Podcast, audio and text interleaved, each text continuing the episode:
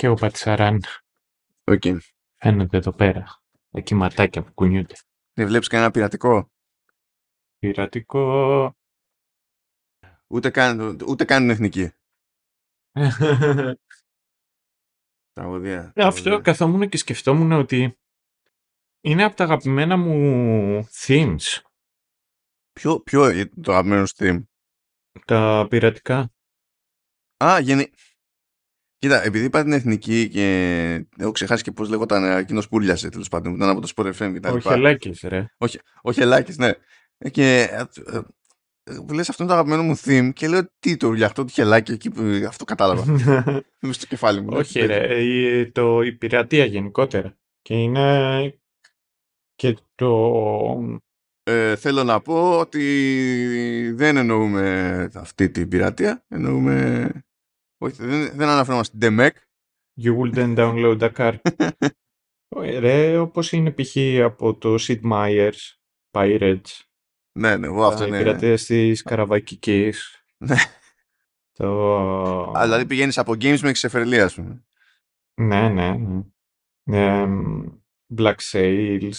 Ναι, πες ένα τέτοιο, πες και ένα Monkey Island. Δηλαδή είπες Black Sails, ok, αλλά αυτό είναι από το ένα άκ- άκρο στ' άλλο, ας πούμε. Πες και ένα Monkey Island να πιάσουμε και τη μέση.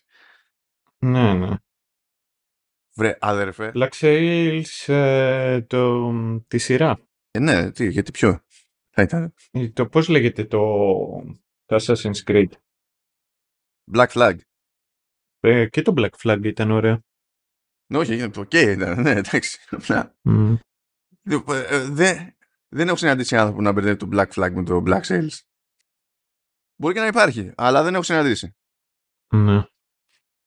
Ναι, κάπως Τέλος έτσι. πάντων, κάτσε να το βουλώσω να κάνουμε intro. Τι δεν, δεν κατάλαβες ότι αυτό ήταν το intro; Αυτό ήταν το intro. Θα κάνω... Δεν είχα προετοιμάσει και τίποτα άλλο καλύτερο να κάνω.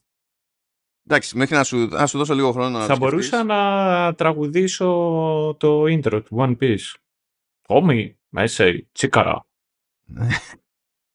Αλλά θέλω να, σου- θέλω να σου πω γιατί έτσι κι αλλιώς ε, εντάξει, λίγα σχόλια θα έχω για τη, για τη μετάφραση αλλά ε, στην ώρα της.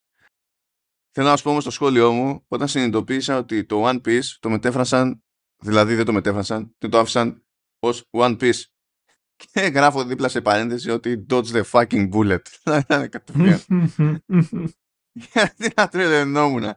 Δηλαδή, με αυτούς που έχω μπλέξει ώρες ώρες, δηλαδή παιδιά πραγματικά με τη μετάφραση που βλέπω ε, τέτοιο στο, στο The Wheel of Time μου κάνει εντύπωση που δεν πετάχθηκε κάποιος να μεταφράσει τον τίτλο ως ο Willis της τιμής. Ε, ευτυχώς το αφήσαν έτσι και γλιτώνουμε τα χειρότερα στο, στο One Piece. Ήταν αρκετά καλά. Αλλά έχω παραδείγματα για μετά. Τέλος πάντων, One Piece. One Piece και έσπασε η κατάρα του live action adaptation για anime. Ω, περίμενε, σου έχω ακόμα καλύτερα. Το, ο, επειδή είπες για μετάφραση, hold your horses, my boy. Λοιπόν, Ναι. το One Piece δεν είναι η πρώτη φορά που ξέρεις. Ε, έχει πρόσβαση στο κοινό στην Ελλάδα. Κάποια στιγμή, ε, μέχρι 100 κάτι επεισόδια, το είχε πάρει το Alter και το Οκ. έπαιζε τα μεσημέρια. Εκεί βέβαια αποφασίσανε ότι τα ονόματα δεν τους κάνουν.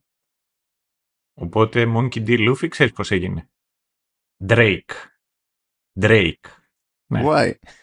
Ναι, Drake, ο καπετάνιος μας, σημαία πειρατική. Ε, Ο Ζόρο, Blackjack, η Νάμι, έγινε Bonnie. Ο Ούσοπ, Gas. Ε, ο, ο Σάντζι έγινε Σάνι. Ο Κόμπι έγινε Ros. Ο Χελμέπο, ανάλογα με τα γούστα, ήταν ή Χελμέρο ή Τελάρι. Δηλαδή, περίμενα τουλάχιστον να χέπα. Ένα, λοιπόν, ο Χρυσός Ρότζερ ή ο Χρυσοδάχτυλος Ρότζερ. Εντάξει, Christ. Ο Κούρο έγινε ο Captain Pete. Αυτό, α, εκεί, δυσ- εκεί δυστυχώς πιάνω και τη, και, και τη σκέψη. Κούρο σημαίνει μαύρο, ξέρω εγώ. Αν είναι μαύρος, εμείς ξέρουμε τον μαύρο Πιτ. Πιτ. Ναι, ναι, ναι, ναι. Λοιπόν, Ω. ε, ο Ζεφ έγινε Τζεφ. Τέτοιο. You didn't see uh, the bear in coming; Yes, Jeff. Ήταν ahead of the, uh, ahead of the curve.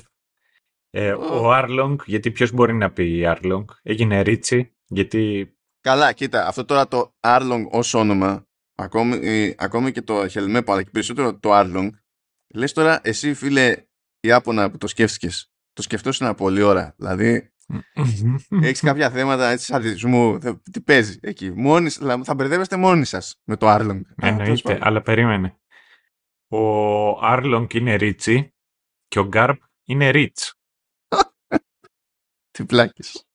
Ο Νέζουμι είναι ναύαρχος στο ποντίκι. Που δεν είναι καν ναύαρχο. Τέλος πάντων, ναι, οκ. Ναι, ναι. Ε, και μετά έχει άλλα πολύ δυνατά τα οποία ξέρεις. Δυστυχώς δεν ε, καταφέρανε να, να εμφανιστούν. Δεν ξέρω άμα ανανεωθεί το One Piece και φτάσουμε εκεί θα ακούσεις και άλλα τέτοια. Και μετά, εμένα από τα αγαπημένα μου κιόλας είναι, α, η, μια... Και, διαλέγουν ό,τι να είναι, τέλος πάντων. Ε, οπότε θα επανέλθουμε κάποια στιγμή στο μέλλον αν υπάρχει και δεύτερη σεζόν One Piece. Όχι, υπάρχει δεύτερη σεζόν, έχει πάει ανανέωση. Ναι, ναι. Απλά κάνε μια ευχή, κάνε μια ευχή να μην ακολουθήσει το μοτίβο του άνιμε, γιατί θα σβήσουμε, θα πεθάνουμε. δεν θα είναι λογικό, δεν θα είναι φαν. Αυτό. Ο... Για το φούλο όνομα πάντως του Λούφ είναι Ντρέικο Πίθηκος. Να ξέρεις. δηλαδή πήγαν να αποφύγουν το Μάνκι και καλά. Και ναι, ναι. Πίθηκος. Το, το γκόμου γκόμου νομία έγινε το φρούτο του λαστιχένιου δέντρου και είχαμε τέτοια λαστιχένια πιστόλια, λαστιχένια ρουκέτα. Σε αυτό το καταφέρανε. σε κάποια άλλα πράγματα δεν είχαν αποδεχτεί, ξέρεις. Το... Δεν ήταν να πάμε να, να βρούμε το One Piece. Είναι να καταφέρουμε να φτάσουμε στη μεγάλη γραμμή. Αυτό ήταν. Ναι, εντάξει, ok. Okay. Ήταν σπουδαία. The Seven Warlords of the Sea ήταν οι βασιλιάδες των γενναίων των επτά θαλασσών, οι βασιλιάδες των επτά ωκεανών. Ήταν ανάλογα με τα, με τα γούστα, ρε, εσύ. Ήταν το τι θέλανε να κάνουν. Αλλά αυτό το οποίο πάντα το έβρισκα απίστευτο ήταν το πώς αποφασίσαν, ξέρεις, αναδιαστήματα να αλλάζουν ονόματα στους χαρακτήρες. Δηλαδή κάποια στιγμή ήταν ροζ, μετά ήταν πένι. Κάποια στιγμή ήταν λάκι, μετά ήταν δράκος. Καλά, ναι, αν έπαιζε τώρα αυτό στη σεζόν που θα είχα αυτό προποληθεί έτσι, αν παίζαν όλα αυτά που, που περιγράφεις, θα, θα είχα τρελαθεί απλά. Δεν θα ναι. βάλει κάστα. Το, το θέμα είναι ότι ε, εγώ για να σου πω την αλήθεια είχα απορροθεί και το έβλεπα φανατικά τότε με το γεννούσα από το σχολείο ήταν ακριβώς μετά το σχολείο. Εκεί οπότε ενώ έτρωγα έβλεπα Drake το κυνήγι του θησαυρού. Αλλά είσαι άνθρωπος και εσύ κάποια στιγμή λύσεις. Ναι ναι. Όχι μετά σταμάτησε και όταν με το καλό γιατί νόμιζα ότι τελείωσε αυτό ήτανε. That's it, that's all. Και όταν ε, εγώ πήγα και έκανα τη θητεία μου στα 18 μου με το που τελείωσα το σχολείο, μετά από λίγο, μετά από μερικούς μήνες, μου ήρθε το περιοδεύον, λέω καλή φάση, ας πάω. Τι, τι σου ήρθε, εσύ πας στο περιοδεύον, ε, σου ήρθε η κλίση λες το τέτοιο. Ναι, ναι, ναι, ναι. Αν έχεις δίκιο. Ε, και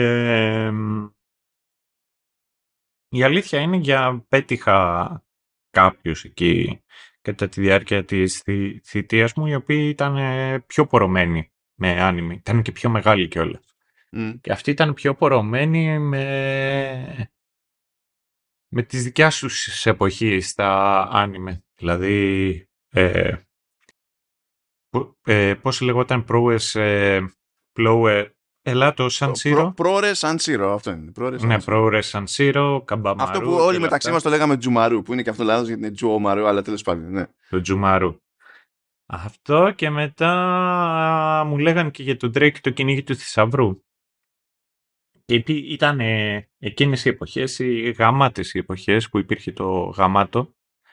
Οπότε υπήρχαν κάποιοι λεβέντες οι οποίοι κάνανε διαθέσιμα αυτά τα επεισόδια.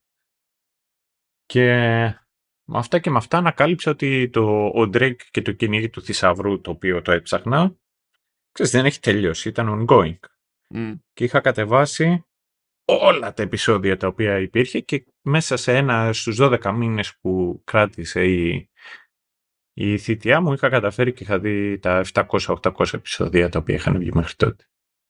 Αλήθεια είναι ότι από άνιμε και μάγκα, από τα πιο μεγάλα, τα μοναδικά τα οποία καταφέρα να ακολουθήσω και να είμαι ongoing και να φτάσω μέχρι το τέλος ήταν το Naruto, το οποίο το τελείωσε, δεν ασχολήθηκα ποτέ με τον Boruto, και το One Piece. Βέβαια το One Piece δεν βλέπω πια τα άνιμε, αλλά μία φορά το εξάμεινο κάθομαι και διαβάζω όλα τα μάγκα. Ξέρεις, αυτά που μου έχουν μείνει και κινούμαι με αυτό.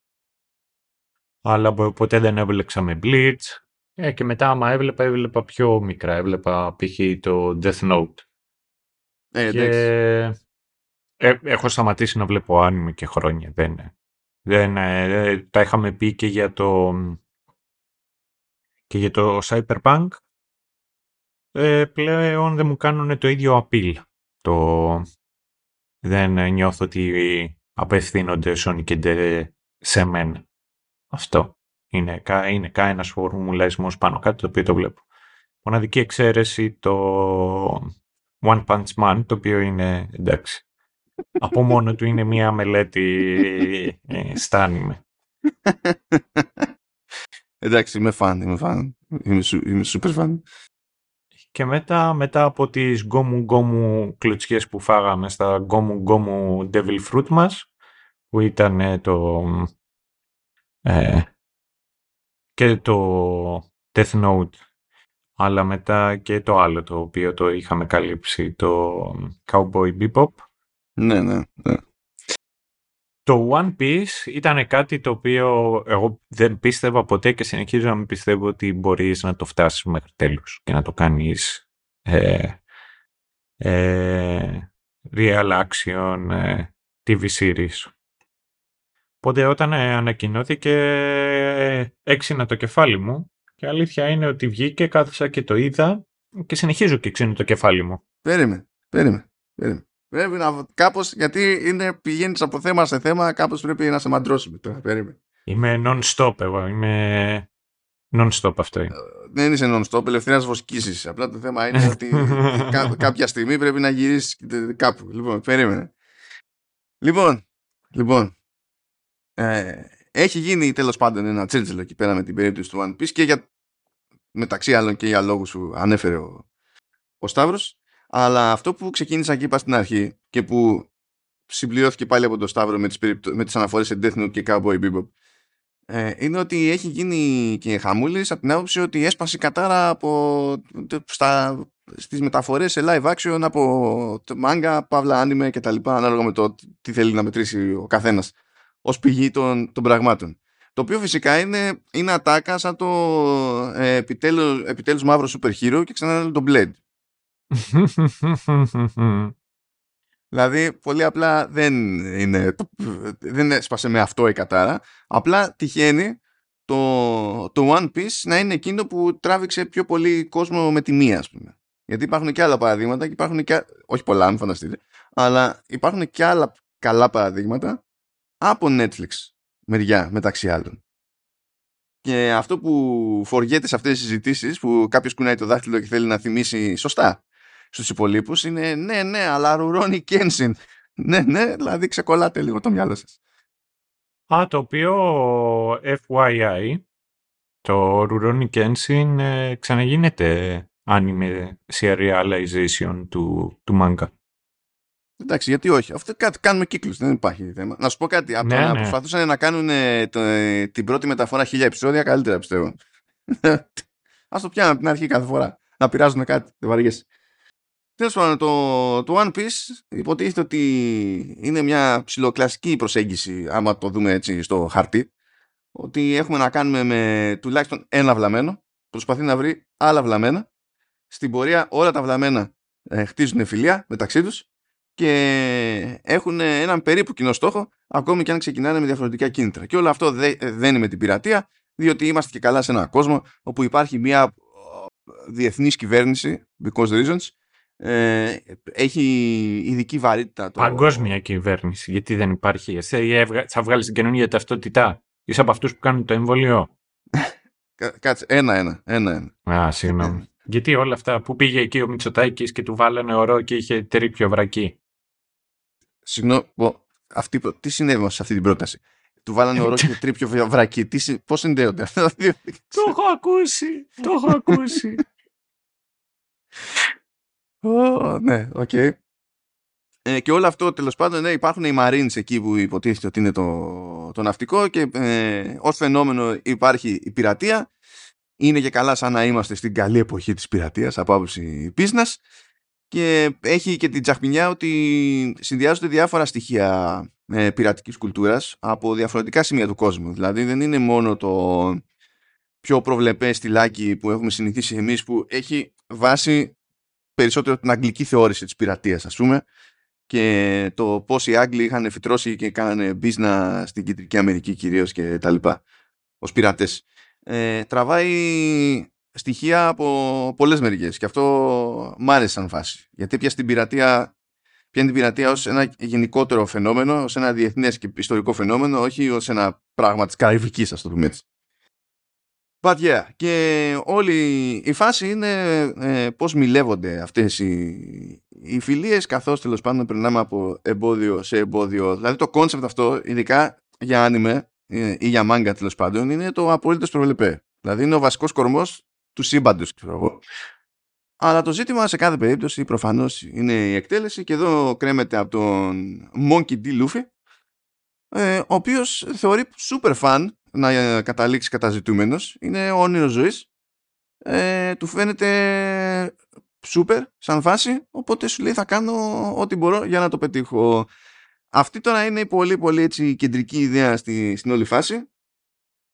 Ε, και θέλω να πω, γιατί έτσι κι αλλιώς το μισοκάψαμε, το μισοκάψαμε το κομμάτι με τη μετάφραση, το βγάλω από τώρα. Θέλω να πω ότι φράφο και για το ότι το One Piece έμεινε One Piece. Επίσης φράφο που το Monkey D. Luffy στο πρωτότυπο αγγλικό ε, μεταφράστηκε ως Monkey D. Luffy στο, στο ελληνικό, το οποίο κατά το Ιαπωνικό είναι σωστό, γιατί το Ιαπωνικό είναι Monkey. Οπότε αποδέχομαι. Δεν τους ξεφεύγανε πολλά. Όταν, μερικά που τους ξεφεύγανε ήταν εντάξει, εκεί τους κατα... πρέπει, ξέρω εγώ, σαν και εμένα κάποιος μετέφραζε 4 ώρα τη νύχτα, δεν άντεχε άλλο. γιατί δεν λέει κανένας, να σου πω, όταν θες να πάρεις στο χασάπι αρνί πόδι, λες θέλω ένα αρνίσιο μπούτι. Ή δώσε μου μπούτι. Δεν λες θέλω ένα πόδι αρνιού. Λες θέλω ένα μπούτι. Δεν το λέμε στα ελληνικά. Μπορεί κάποιος να θέλει και τις πατούσες. Ισχύει και αυτό. Αλλά δεν, είναι, δεν είχε συμμετοχή ο Ταραντίνο, ούτε καν ως guest. ε, ε, επίσης κάπου εκεί που λέει μπλα μπλα the, the Great Pirate Era δεν είναι η εποχή των σπουδαίων πειρατών είναι η μεγάλη εποχή της πειρατείας. Αν θέλετε, η, μεγάλη, η, η, εποχή, ξέρω εγώ, το, η μεγάλη εποχή των πειρατών. Είδες που την ανέφερα και εγώ, η εποχή του γαμάτου του .info.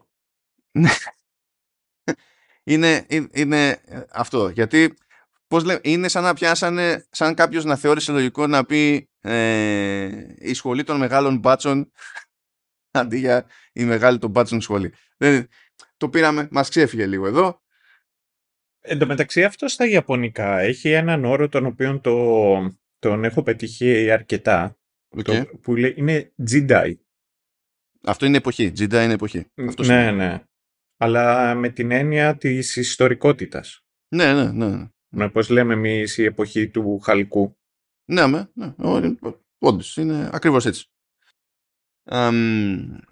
τι, τι άλλο έχω εδώ πέρα; Ναι, σε κάποια φάση αναφέρονται τέλος πάντων σε κάποια που ε, και καλά είναι Marine και λέει μπλα μπλα private.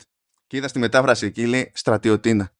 Λες ποιος αξιωματικός θα σου πει Ελλάδα στρατιωτίνα. Ποιος θα σου πει Ελλάδα. Το έχω δηλαδή; δει εγώ σε μερικές... Ε... Το έχω δει εγώ σε μερικές ταινίες. Και μάλιστα μου κάνει πολύ εντύπωση γιατί αυτός ο αξιωματικός είναι ένας πολυτάλατος άντρας. Είναι ένας καραφλός και τον έχω δει να κάνει τον υδραυλικό, να κάνει τον αξιωματικό, να κάνει όλα αυτά τα πράγματα. Πραγματικά εξαίρετος άνθρωπος. Εκεί αποδέχομαι αυτή τη μετάφραση. σε εκείνο το context από την αποδέχομαι εκείνη μετάφραση. Ε, κάπου, κάπου, ε, σε γενικές γραμμές έχει γίνει πολύ καλή δουλειά με, τη, με απόδοση ναυτικής ορολογίας μέχρι που κάποιος πάλι ήταν ξενύχτης και όταν είδε το hard του port είπε στρίψε στην πλευρά του λιμανιού. Όχι. Δεν εννοώ αυτό. Port και starboard είναι μπάντες. Είναι οι μπάντες.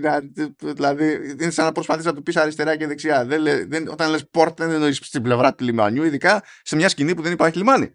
Αλλά τέλος πάντων, ok. Okay. Θέλω να ενημερώσω επίσης τον κόσμο ότι η elephant tuna δεν είναι ελεφάντινος τόνος. Γιατί ελεφάντινος τόνος σημαίνει τόνος φτιαγμένος από ελέφαντα. Ελέφαντα. Αλλά εδώ θέλει να πει ο τύπος είναι ο τόνος ελέφαντας. Σαν να είναι είδος τόνου κτλ. Ε, αποδέχομαι και το φάκτον, τι είδους τόνος είναι; Το ποιο; Το, το φάκτον, αφάκτον. Όχι, τι τόν. Είναι μονάδα μέτρησης, ρε, τέτοια. είναι... Τι, τι θέλεις να πεις, ότι είναι γαμάτος τόνος; Παίζει και αυτό. Ε, μ' άρεσε η τσαχμινιά που λέει σε κάποια φάση ένας σε έναν άλλον come on fish guy και η απόδοση είναι έλα ξηφία. το αποδέχομαι σαν τσαχμινιά.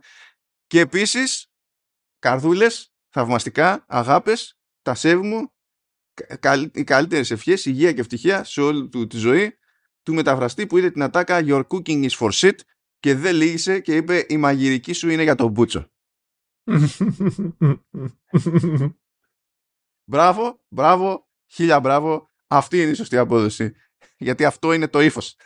Αυτό που ταιριάζει την όλη φάση. Ευχαριστώ για τη συνεισφορά σου. I see you. Ναι. Αυτό. Και τέλος πάντων. Αν είσαι λιγάκι τσαχπινιάρης και εκεί μπορείς να πεις για το παίοντα. Ξέρει να κάνει. Εντάξει. Ε, Οκ. Όχι, πάλι είναι, ρε παιδί μου, πάλι το ναι, Ναι, αλλά και πάλι. Το sentiment είναι το σωστό. Ναι, ναι. Έβγε. Έβγε και από μένα. Λοιπόν, για να πούμε τώρα μια γενική εντύπωση. Μετά, και μετά έχω εγώ rant για το, για το soundtrack, οπότε θα δυσκολευτούμε λίγο. Για, για πάμε για γενική εντύπωση, Σταύρο. Ναι, εγώ μπήκα με κάθε... Τον ανακοινώθηκε, μπήκα με κάθε ψυχολογία ότι θα είναι μια κουράδα. Ξεκάθαρα. Δηλαδή, άμα μου έλεγες ε, μάντεψε το πώς θα είναι, θα σου έλεγα θα είναι μια κουράδα. Δεν υπάρχει. Και τελικά είναι για τον Μπούτσο. Όχι, δεν. Ε... Και μετά είδα το τρέιλερ και λέω, ρε φίλε, δεν είναι τελείως χάλια. Και μετά βλέπω και τη σειρά και κάθομαι και τη βλέπω και την έκρινα και ως σειρά και ως ε, μια μεταφορά ε, ενός έργου το, με το οποίο έχω γνώση και το, το αγαπάω. Και η αλήθεια είναι ότι κάνανε αρκετά καλή δουλειά. Σε καμία περίπτωση δεν είναι μια υπερσύραρα η οποία σαν και αυτή δεν υπάρχει άλλη. Είναι διασκεδαστική η σειρά. Χωρούσε περιθώρια βελτίωσης. Οι αλλαγές οι οποίες γίνανε από το βασικό ε, κορμό, από το βασικό story τέλος πάντων από το, έλα πώς λέγεται, από το source material, εγώ είμαι υπέρ. Ξέρεις ότι μπήκαν στη διαδικασία και δείξανε, βρε παιδί μου, οι αλλαγές βοηθήσαν στην αφήγηση. Και το άλλο το οποίο είδα και με χαροποίησε ήταν ότι μπήκαν σε μια διαδικασία και αποδειχτήκαν το corniness. Αυτή την ε, χαζομάρα και την ε, Ναι, μα δεν, δεν υπήρχε ελπίδα αλλιώς, γιατί δεν... Ναι, ναι. Παράνοια Και αυτό θεωρώ ότι ήταν ένα από τα λάθη του Cowboy Bebop. Ότι ή από άλλου είδους ε, μεταφορές από άνιμο, ότι προσπαθούν να γίνουν πιο σοβαρά και να αποδώσουν τέλος πάντων ένα διαφορετικό ύφος. Δεν χρειάζεται, το... είναι γελίο. Ε, αρκετοί χαρακτήρες είχαν, μεταφέρανε και το, το ύφος τους και με, και το πετύχανε ως ένα σημείο ή το μεταβάλανε λιγάκι για να το, για να το πετύχουν. Ε, ο Ινιάκη είναι όσο βλαμμένος πρέπει να είναι και χαίρομαι για εκείνον. Ένα σκάλωμα το οποίο είχα Ο Ινιάκη, για να προσανατολιζόμαστε, είναι ο τύπος που κάνει το Monkey D. Ναι. Μ' αρέσει να λέμε το μεταξύ με το μικρό του όνομα, λες και είμαστε τα κολλητάρια, ξέρω εγώ. Άνθρωπος, Ε, ναι, γιατί δεν θυμάμαι το επίθετο του. Ε, κοίτα, λέει η Νιάκη Γκοντόι, αλλά στο τέλος έχει και, άκου τώρα, είναι J-A-S-S-O. Αυτό τώρα, ε, θα το κάνεις, τι, τι θα το κάνεις; Κοχόη. Όχι ρε, το, κο- το κοντόι είναι κοντόι, ήταν το πει κοδόι, ξέρω εγώ. Οκ, αλλά Μμμ. το, το, αυτό που άμα το διάβαζες και καλά, σαν να ήταν αγγλικά, θα το έλεγες τζάσο. Αλλά τώρα αυτό, τι, τι, τι, θα, τι, τι θα το κάνεις; Η Νιάκη, ρε, η Νιάκη και ξεμπερδεύεις. Ορίστε. Ένα μικρό σκάλωμα το οποίο έχω, το οποίο είναι πολύ μικρό σκάλωμα, αλλά γι' αυτό το λέω εγώ το κάνουμε το podcast, γιατί δεν έχω λεφτά να δώσω σε ψυχολόγο. Είναι ένα πολύ μικρό σκάλωμα το οποίο έχω, διότι πάντα μου άρεσε ότι ο Λούφι φορούσε δίχαλο. Ένα είδος πατούμενου, μ, για το οποίο εγώ είμαι τεράστιος φαν. Και ένιωθες, ε, ένιωθες represented; Ε, εννοείται, νιώθω represented. Δίχαλο Master Race. Είναι τεράστια υπόθεση, ρε. Θέλω toes free να είναι uncaged. Uncaged θέλω να είναι τα, τα δαχτυλάκια. μου. Ω, τι φλάκες. Λοιπόν, ε, και τον βλέπω και βλέπω ότι φοράει παπούτσια και λέω τι σκάτα γίνεται εδώ. Αυτό δεν μου άρεσε. Θα χώθηκε, θα χώθηκε ασφαλιστική, ρε. Πώς θα, ποιος θα καθάριζε για να είναι ασφαλές το set, ας πούμε; Αυτό. Ε, τα CGI μετά ήταν πολύ καλύτερα από ό,τι περιμένουμε. Σε καμία περίπτωση δεν είναι καταπληκτικά, αλλά σε καμία περίπτωση δεν είναι το μαύρο το χάλι το οποίο είχαμε δει γενικότερα. Γενικότερα είμαι πολύ ευχαριστημένος με τη, με τη σειρά. Θα πω και εγώ κάτι με το, για το soundtrack. Ε, δεν ξέρω άμα υπήρχε κάποιος λόγος νομικός που δεν τους το επέτρεψε. Ειδικά το, το theme του One Piece, το, το πρώτο intro, το We Are, είναι ένα από τα πιο διάσημα intro σε anime, ever. Και μου έκανε τεράστια εντύπωση το ότι δεν χρησιμοποιήθηκε πέρα από κάποια στιγμή που υπήρχε λιγάκι ως, ε, πώς να σου το πω, όχι σαν jingle, σαν, ε, σαν tune, δεν το χρησιμοποίησαν. Δηλαδή, δεν ξέρω. Είναι παρόμοια φάση δηλαδή με το intro του Game of Thrones. Βγήκε το House of the Dragon, χρησιμοποίησε το ίδιο intro. Και ήμουν ok Ναι, με σου λέει που αυτό. να μπλέκουμε τώρα. Ε, ναι. Ναι. Ναι, δεν ξέρω για ποιο λόγο και πώς. Και μετά και το, το theme του, της σειράς, το intro μου ήταν λιγάκι μια. Το μοναδικό με το οποίο μου φάνηκε κάπως πιο τσακπίνικο ήταν του Arlong. Αλλά πες και εσύ τα δικά σου. Γιατί θέλω να ακούσω. Άμα μπορεί να μου δώσει καμία ιδέα ή να δώσεις, ξέρεις, μορφή στη σκέψη. Πάμε. Λοιπόν, θα πω ότι ε, θεωρώ και εγώ το συγκεκριμένο ε, ok μεταφορά. Ε, θα πω επίσης ότι πέρασα καλά. Δεν θα πετάξω τη σκούφια μου. Δεν το θεωρώ καλό, καλό, καλή σειρά. Το θεωρώ ok σειρά. Ε, έχω φτάσει σε ένα σημείο που δεν αντέχω άλλη αναπηρία στα flashbacks. Δηλαδή είναι, είναι το, το δεκανίκι του γραφιά ας πούμε. Νομίζω ότι από όλα τα flashbacks που είχαν σε, κα- σχεδόν σε κάθε επεισόδιο μόνο μία φορά δεν κάνανε πατάτα με flashback ως προς το πώς το διαχειρίζονται, πού το χώνουν στο επεισόδιο, πώς ταιριάζει με τα υπόλοιπα τεκτενόμενα στο επεισόδιο κτλ. Το στάνταρ τους είναι να έχουν ένα flashback story και να το κατακαιρματίζουν και να μας το δίνουν 3-3 δευτερόλεπτα τη φορά.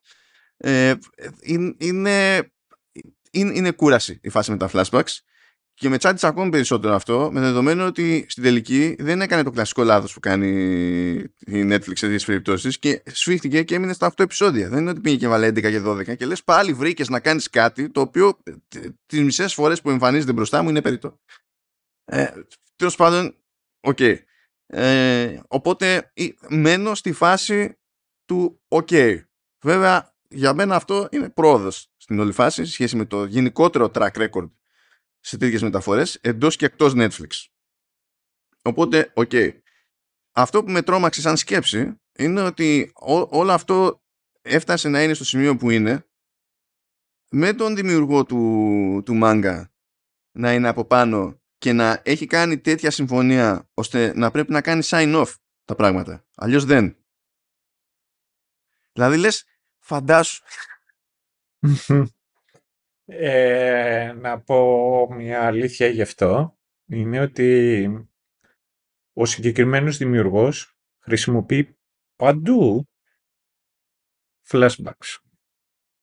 Οπότε δεν ήταν, ε, ήταν ξέρεις, unhappy coincidence. Ναι, μπράβο. Ε, κοίτα, να σου πω, όπως γίνανε αλλαγές σε χαρακτήρες και στη ροή των πραγμάτων για να λειτουργεί το πράγμα, μπορείς να... υπάρχει και καλός τρόπος να κάνεις flashbacks. Δηλαδή, το ζήτημά μου δεν είναι ότι α, ε, υπάρχουν flashbacks. Το ζήτημά μου είναι τι κάνουμε με τα flashbacks. Mm. Και πώς τα παρουσιάζουμε στο, στο θεατή. Γι' αυτό κιόλας, όταν θα έρθει η ώρα, θα πω ποιο flashback θεώρησα επιτυχημένο ως προς το πώς τοποθετήθηκε, ας πούμε, και τι είχε να προσφέρει εκείνη την ώρα.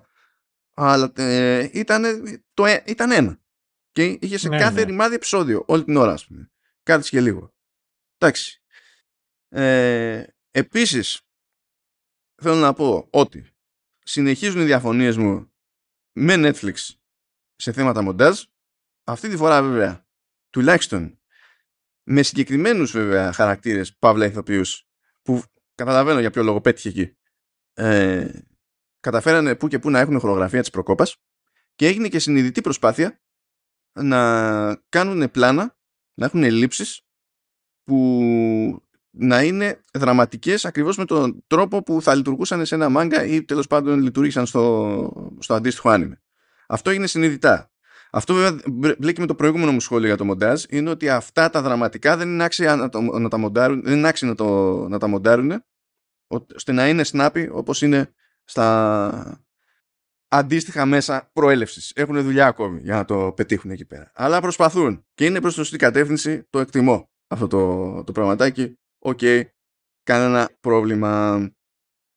Θέλω να πω ε, ότι γενικά ήμουν ok με το cast. Βασικά με το cast ήμουνα καλύτερα από ok. Δηλαδή, είναι, ε, παιδί μου, εντάξει, είναι, είναι, είναι χαριτωμένα ενοχλητικός ο, ο Ινιάκι Γκοντόι, δηλαδή ε, και ταιριάζει, κανένα πρόβλημα, ok. Okay. Ε, δεν καταλαβαίνω γιατί δεν κατεβάζανε όλοι κεφάλι κάθε φορά που έσκαγε στο, στο set ο Μακένιου Αράτα, ο οποίος κάνει τον Ρώνα Ζώρο, ε, διότι το άτομο είναι δίγλωσσο, είναι Ιάπωνας ε, που έχει φάει χρόνια στην Αμερική και έχει προϊστορία που εξηγεί την απόδοσή του τέλος πάντων στα action sequences διότι ο τύπος έχει κάνει και ε, τέτοιο και Kamen Riders αυτή τη ζωή.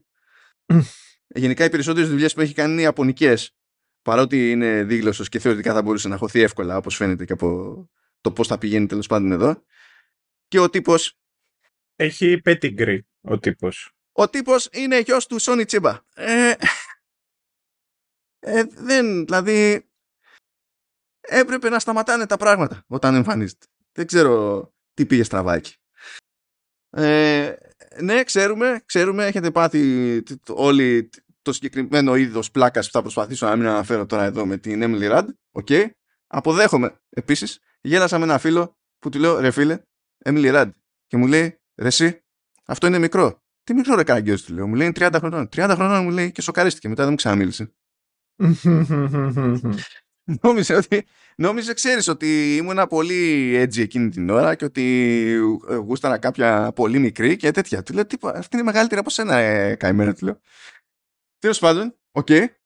Ε, τώρα εντάξει, ο Gibson που κάνει το, τον Usopp εκεί δεν είμαι super σίγουρος διότι σε αυτό το στάδιο της ιστορίας ο, ο Usopp είναι και στημένος να είναι ο καραγκιόζης Οπότε, ok. Okay.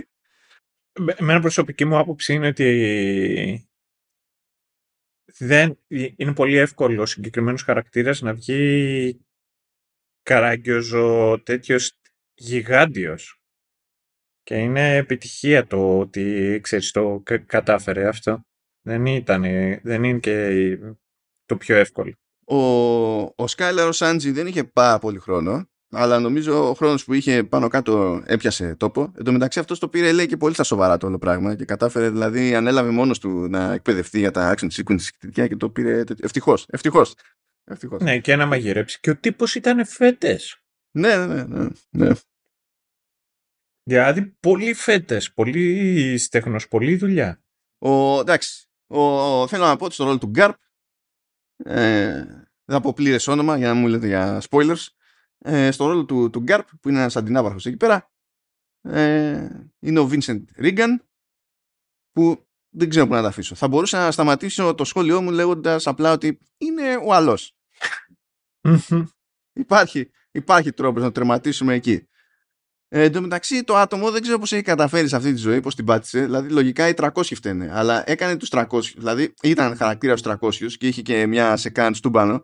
Αν θυμάστε είναι ο τύπος που μεταξύ των Σπαρτιατών που σε κάποια φάση του τρώνε το γιο, τα παίρνει κρανίο και ξεκινάει ένα μονοπλάνο με super slow ο Σνάιντερ και προχωράει και το, το, το τύπος και σφάζει Ξέρω ότι υπάρχει και ένα άλλο πλάνο με τον Butler ως Λεωνίδας που κάνει κάτι παρόμοιο κτλ. Είναι εκεί που έχει φλιπάρει, φλιπάρει ως πατέρας, ξέρω εγώ. Είναι αυτός. Είναι αυτός. Βέβαια τότε δεν ήταν τόσο γκρίζος και τα συναφή. Αλλά τον χώσανε μετά και σε τέτοιο. Ε, στο Troy. Clash of the Titans ήταν, δεν γλίτωνε με τίποτα. Ok. Okay. Το Jeff Ward μου έκανε ε, ως Buggy the Clown. Δηλαδή, σοκαρίστηκα που τον ήξερα. Γιατί τον είχα φάει στη μάπα στις τελευταίες σεζόν του Agents of S.H.I.E.L.D. Και μπορώ να πω ότι και εκεί ήταν σαν να έπαιζε σχεδόν τον ίδιο ρόλο. Παρότι δεν πολύ στέκει. Αλλά τέλος πάντων.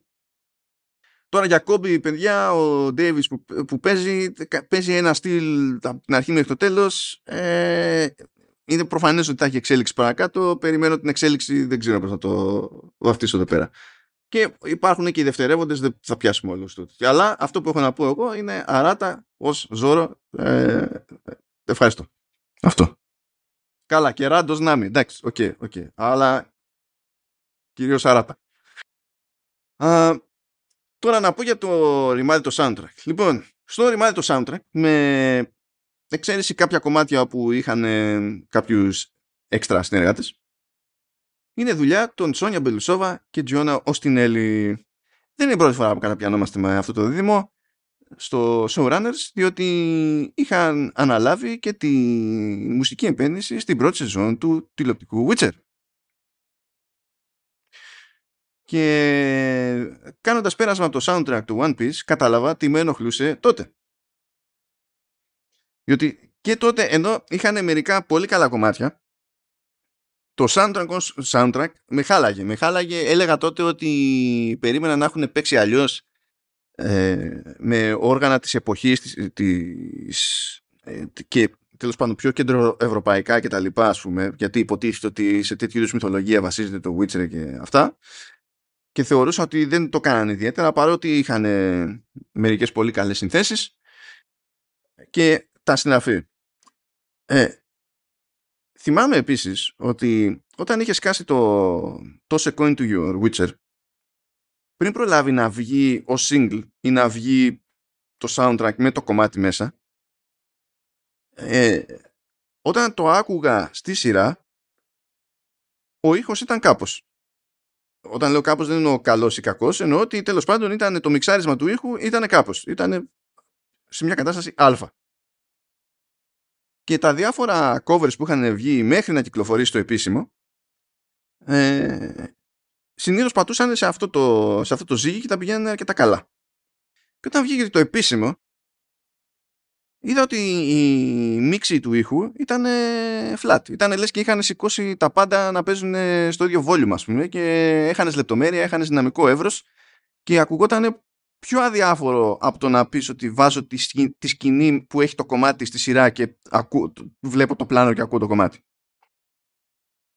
Και αυτό το πρόβλημα υπάρχει σε όλο το soundtrack του One Piece.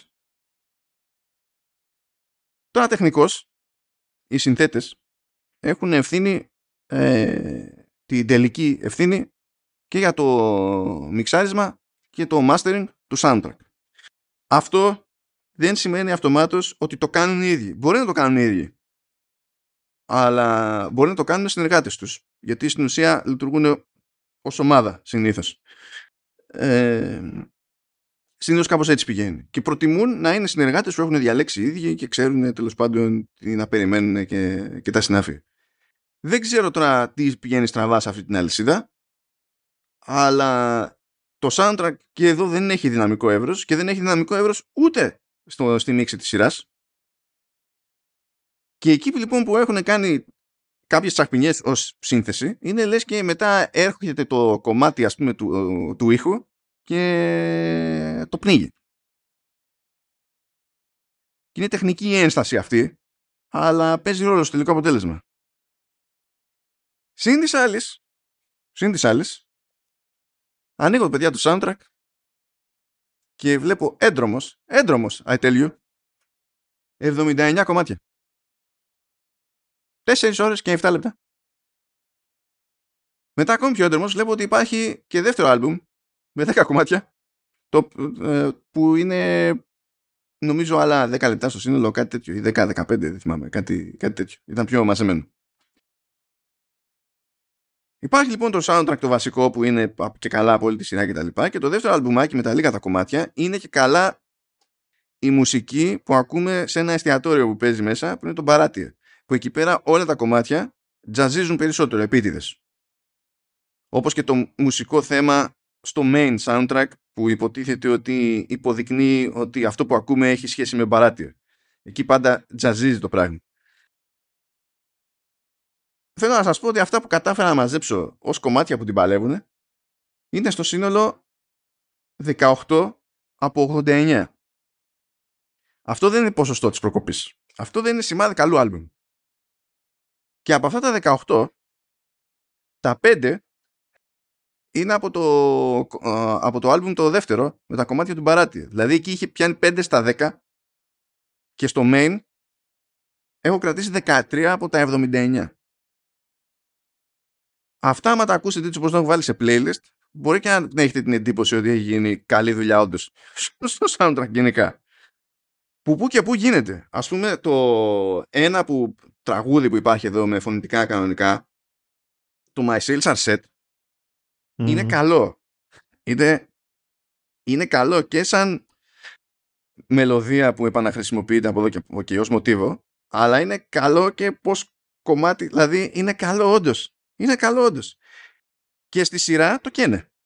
Στη σειρά το χρησιμοποιούν μία φορά σε λάθος ένταση για την περίπτωση, με διάλογο που κατά με δεν χρειαζόταν ε, και πολύ μικρό δείγμα και δεν προλαβαίνει ποτέ να πιάσει τόπο. Και πρέπει να είναι το καλύτερο κομμάτι σε όλο το soundtrack. Ναι.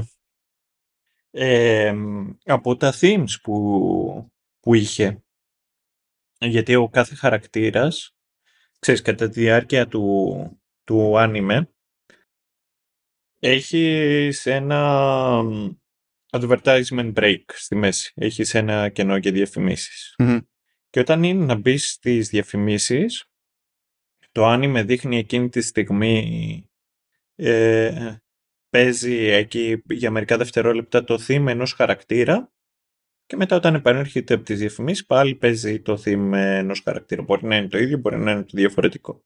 Ναι, γενικά αυτά λέγονται light motif. Το concept ότι ξέρεις, ακούς κάτι και αυτό συνδέεται με κάτι συγκεκριμένο και όποτε επαναλαμβάνεται σε άλλο κομμάτι σημαίνει ότι εμφανίζεται εκείνη τη στιγμή αυτό το συγκεκριμένο.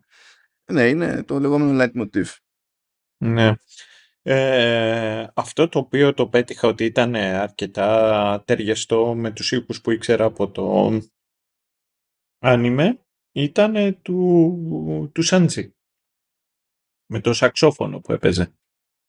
Ναι, που πάλι συνδέεται για αυτό που λέω με τον παράτι που όλα τζαζίζουν προς τα εκεί. Ναι, είναι, ναι. Εσύ είδες κάποιο, ο, άκουσες κάποιο το οποίο σου τέριαξε, γιατί εμένα να σου πω την αλήθεια αυτό το οποίο μου άρεσε καλύτερα ήταν του Arlong. Ναι, κοίτα, έχει διαφορά γιατί εκεί πέρα το πηγαίνει σε πιο, πώς να σου πω,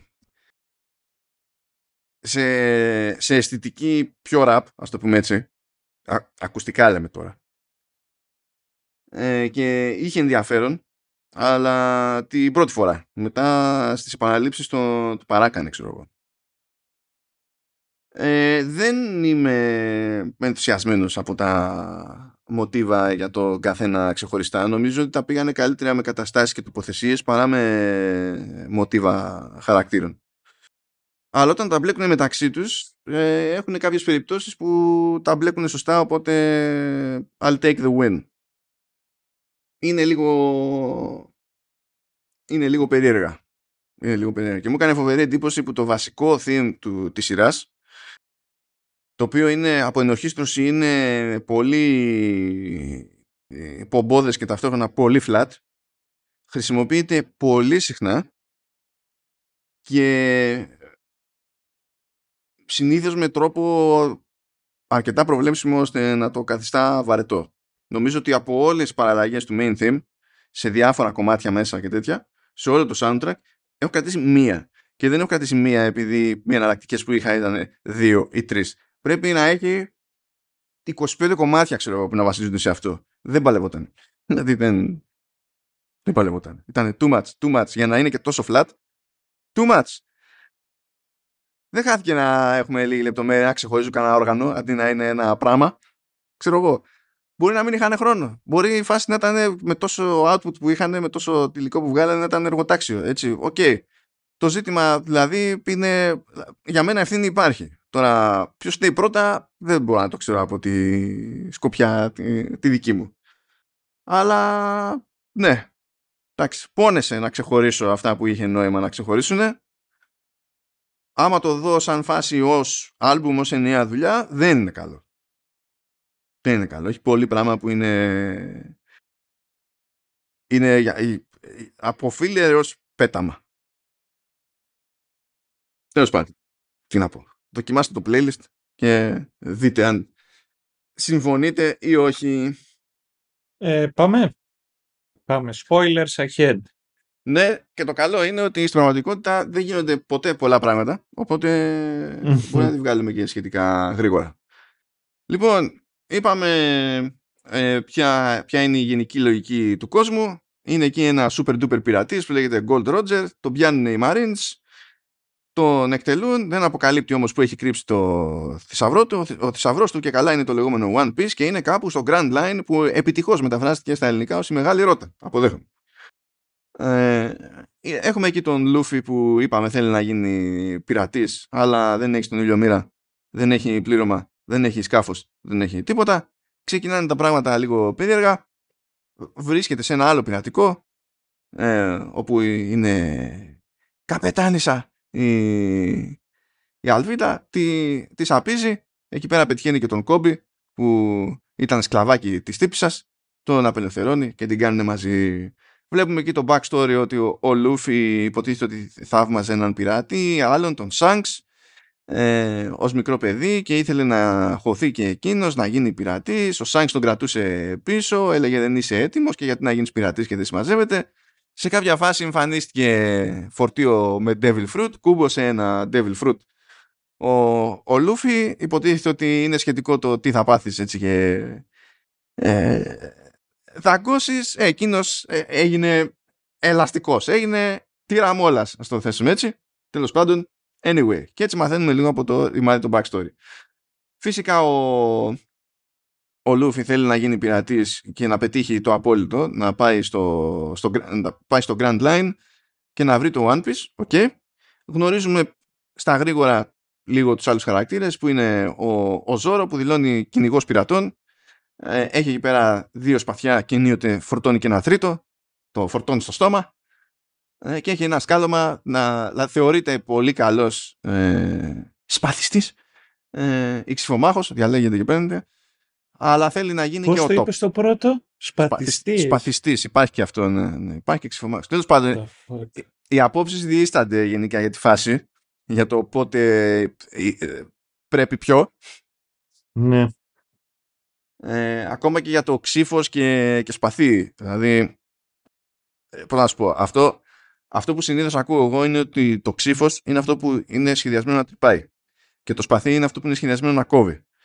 Αλλά δεν είναι, πώς να σου πω, δεν είναι νόμος αυτό. Ναι. Δηλαδή, αν δεις ιστορικά το τι παίζει με τη χρήση του όρου, δεν προκύπτει ότι ναι, σαφέστατα ο διαχωρισμός είναι αυτός. Είναι ό,τι να είναι. Οπότε τέλος πάντων, it is what it is. Ε, γνωρίζουμε εκεί πέρα την, την Νάμι, η οποία είναι λίγο κλέφτρα και ψάχνει και εκείνη το, το χάρτη για το, για το Grand Line. Είπαμε για, για κόμπι, εντάξει, ε, και όλοι αυτοί καταφέρνουν και από σπόντα καταλήγουν σε, στην ίδια βάση των Marines, στην ίδια ναυτική βάση τέλος πάντων, και επίσης από σπόντα, ενώ ε, ο ένας προσπαθεί να αποφύγει τον άλλον, δεν γνωρίζονται, δεν έχει κανένας την εκτίμηση του απέναντι, είναι όλοι καχύποπτοι, καταλήγουν να δουλεύουν λίγο μαζί για να πάρουν, εντάξει, θέλανε το χάρτη, αλλά επειδή ήταν μέσα σε χρηματοκιβώτιο και δεν μπορούσαν να τα ανοίξουν, τελικά πήραν όλο το χρηματοκιβώτιο στην πρώτη φάση. Οπότε, ok. Okay. Ο Κόμπι όμως μένει πίσω, διότι ο Κόμπι έχει όνειρο σε αντίθεση με τον Λούφι να γίνει Marine, όχι να γίνει πειράτη. Ε, έχουμε ένα περίπου boss fight εκεί πέρα με τον Μόργαν. Δεν θα το καθίσουμε να το λιβανίσουμε εκεί πέρα. Ο Μόργαν έχει ένα γιο που λέγεται Χελμέπο και είναι γελίος. Ε, τι, τι, είναι, είναι πώς να το πούμε ρε παιδί μου ε, ε, είναι το πλουσιόπεδο με την κακή την έννοια στο θέσουμε έτσι σαν, σαν στυλ. Και γίνεται όλος αυτός ο χάμος και ειδοποιείται ο, ο Vice Admiral Garp ε, που το παίρνει τέλος πάντων έτσι ζεστά το θέμα. Και εκεί στο τελείωμα βλέπουμε ότι υπάρχει και ο Buggy the Clown που είναι εκείνος αρχηγός σε άλλο κρού, πειρατικό και σου λέει «Οπ, έχουν πάρει το χάρτη που ήθελα εγώ, θα πάω και να τους κυνηγήσω για να τους καβατζώσω το χάρτη». Πρώτο επεισοδιάκι, μπαμ μπαμ. Και τα έχουμε, τα έχουμε βάλει σε, σε μια σειρά. Παρακάτω, ε, με flashbacks, καταλαβαίνουμε γιατί έχεις σκάλωμα ε, τέλος πάντων ο Λούφι με το ψάφινο καπέλο του γιατί είναι ενθύμη από τον Σάνξ που έχει να τον δει αιώνες και δεν ξέρει κανέναν ζει. Τέλος πάντων ε, αυτό το κρού που δεν είναι ακόμα κρού, παρότι ο Λούφι επιμένει ότι είναι το κρού του, σου λέει όχι δεν είμαστε, τέλος πάντων, ε, καταπιάνει την με τον Buggy the Clown, δεν πηγαίνει πολύ καλά το, το πράγμα, τους κοιμίζει εκεί στο τέλος, ε, προλαβαίνει και σε κάποια φάση ε, καταπίνει το χάρτη ο Λούφι, as people do, ε, τον βασανίζει εκεί ο, ο Buggy, δεν λυγίζει ο, ο Λούφι, απλά τεντώνεται, χω ε, Ζόρο και Νάμι καταφέρνουν και απελευθερώνονται εκεί πέρα, βοηθάνε ένα τον άλλον ε, και καταλήγουν να βοηθούν και τον Λούφι στην κόντρα με τον Μπάγκη. Και ο Μπάγκη έχει δυνάμεις βέβαια, έχει κουμπώσει και εκείνος Devil Fruit και εκείνος γίνεται κομμάτια. Δηλαδή, όσο και να τον κόψεις, δεν απλά ξανακολλάει και συνεχίζει, δεν έχει πρόβλημα. Okay. Ε, ο Λούφι λέει Νάμι, ωραία, πάρε το χάρτη γιατί εσύ κάνεις για πλοηγός. Ε, είναι φως φανάρι ότι η Νάμι κάτι ετοιμάζει, κάποιο είδους πουστιά παίζει. Ε, Ok, okay, και τη βλέπουμε σε κάποια φάση που ειδοποιεί, παίρνει ένα τηλεφωνάκι. Τηλεφωνάκι, τέλος πάντων. Χρησιμοποιεί ένα μαλάκιο, γιατί για κάποιο λόγο τα τηλέφωνα είναι μαλάκια στο One Piece. Δεν είναι μαλάκια, σαλιγκάρια είναι. Τα den den mushi. Μαλάκια είναι, ρε, καημένε. Σαλιγκάρια είναι. Σαλιγκάρι. Και το σαλιγκάρι τι είναι, ρε; Σαλιγκάρι. Περίμενε. Με έβαλε σε σκέψεις. Είναι το σαλιγκάρι μαλακίο. Μ' αρέσει γιατί εδώ ε, βάζουμε, θέτουμε μόνο σημαντικά ερωτήματα. Είναι γαστερόποδο, πνευμονοφόρο μαλάκιο. Άπιορας! Πού! Αυτό δεν το περίμενα ποτέ. Ήρθανε, ξέρω, άλλαξε. Μ' αρέσει που... Δεν με νοιάζει που πεθαίνω, μα που δεν ζω για να μαθαίνω. Ε, ένα και μετά δύο ο Χελμέπο για να ξέρεις. Το έχει πει ο Μαζονάκης. Το έχει πει ο Μαζονάκης, δεν ξεκινάμε έτσι ναι. ποτέ. Βουτυρόπαιδο από την Κηφισιά με Μπεμβέ. Αναγκάζομαι να πω ότι μάλλον ε, χωρίς να το ξέρει ο Μαζονάκης έπεσε μέσα. Οπότε, ναι. εντάξει. λοιπόν, ok. Okay. ο Γκάρπ αποφασίζει ότι θα βάλει στο μάτι τον Λούφι, ενώ υπάρχουν άλλοι πειρατές για να κυνηγήσει είναι επικηρυγμένοι κτλ. Παίρνει πατριωτικά ότι θα κυνηγήσει τον Λούφι. Γιατί θέλει να make a point το παλικάρι. Ε, και συνεχίζουμε τα flashbacks εκεί πέρα και τα πάρε δώσε με Λούφι και Σάνξ για να ακούσουμε ε, σοφίες που δυστυχώς δεν στείνονται με ωραίο τρόπο αν και δέχομαι την όλη βάση ε, μετα... και από τις σοφίες που τέλος πάντων πετάγονται στη σειρά είναι ότι if the path you're on seems too easy then you're on the wrong path συμφωνούμε αλλά υπάρχουν καλύτεροι τρόποι να μας το πουλήσετε. Λέω εγώ τώρα. But anyway, προχωράμε. Στο τρίτο επεισόδιο γνωρίζουμε τον Ούσοπ, ο οποίος Ούσοπ είναι στο χωριό του και πηγαίνει και λέει δεξιά και αριστερά σε όλους όλη την ώρα ότι όπου να είναι θα μας την πέσουν πειρατές. Αυτό είναι στο γάμο του Καραγκιόζη. Ε, είναι σαν το αγόρι που προειδοποιούσε συνέχεια για τους λύκους χωρίς να έχει τσεκάρει για το αν υπάρχουν λύκοι. Τέλος πάντων, Ζόρο, Λούφι ε, και, και Νάμι εμφανίζονται, λέει καλά ως εδώ, χρειαζόμαστε σκάφος. Βρίσκουν ένα σκάφος. Φυσικά δεν είναι δικό τους. Λέει ανήκουν, ανήκει σε μια κοπελίτσα που λέγεται Κάια γιατί όλο εδώ το ναυπηγείο είναι της πάρτης της... Οπότε κάπως θα πρέπει να πάμε εκεί πέρα με τη βοήθεια του Ούσοπ, να πάμε να το συζητήσουμε, να πούμε καμιά παπάντζα, πώς μας κάτσει πλοίο. Ok. Okay. Εδώ μεταξύ ο Μπάγκη ρουφιανεύει τον Λούφι στον Άρλονγκ. Ο Άρλονγκ είναι ε, Fishman.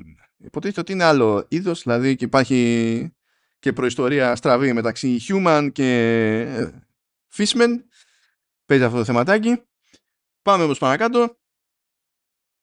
Ο Ούσοπ πηγαίνει το κρό ε, στο σπίτι της Κάια. Εκεί πέρα γνωρίζουμε τον Γκλάχαντορ, ο οποίος είναι ένας butler που κάνει μπαμ ότι δεν είναι butler και ότι κάτι άλλο παίζει. Έχει και δύο ηλικιάδες εκεί να τον βοηθούν ως υπηρετικό προσωπικό. Ε, ψιλογρήγορα αποσαφηνίζεται ότι είναι εκεί πέρα και κρατάνε την Κάια ασθμένωσα ώστε κάποια στιγμή να τα φέρει έτσι τέλος πάντων η φάση και να τους γράψει το, το ναυπηγείο. Ε, προσπαθώντας να τα κρύψουν όλα αυτά ε, σκοτώνουν τον τραπεζίτη της, τον, τον Μέρι. Ε, βλέπουμε ότι ο Ούσοπ τέλος πάντων γουστάρει Κάια. Μαθαίνουμε και λίγο φυσικά flashback ε, στο, στο άσχετο επειδή ε, πρέπει είναι αυτό που σου λέει το, εκείνη την ώρα η σειρά ότι just so you know πρέπει να τον λυπηθείς τώρα τον Ούσοπ. Οπότε κάτσε να σου πω ότι ο πατέρας του ήταν άφαντος και η μάνα του ε, ήταν, ήταν άρρωστη και πέθανε μπροστά του ξέρω εγώ και τέτοια. Τέλος πάντων. Ε, δεν πηγαίνουν καλά τα, τα πράγματα. Εμφανίστηκε ο Κόμπι, τον πιάνει ο Ούσο που είναι, έχει καταφέρει να βγει από το, να την κάνει από το σπίτι εκεί πέρα και λέει έτσι και έτσι. Ο Κόμπι πιστεύει τον Ούσοπ, ενώ κανένας άλλος δεν πιστεύει τον Ούσοπ, γιατί έχουν συνηθίσει να τους λένε να τους λέει βλακίες. Ε, και είναι ε, το, το κρού το δικό μας είναι γενικά σε μειονεκτική θέση η Νάμι καταλήγει και κρύβεται με την Κάια ε, ο Λούφι περίπου δηλιάζεται, πέφτει ξερός και ο Ζόρο τρώει ένα σουτ και καταλήγει στον πάτο ενός πηγαδιού.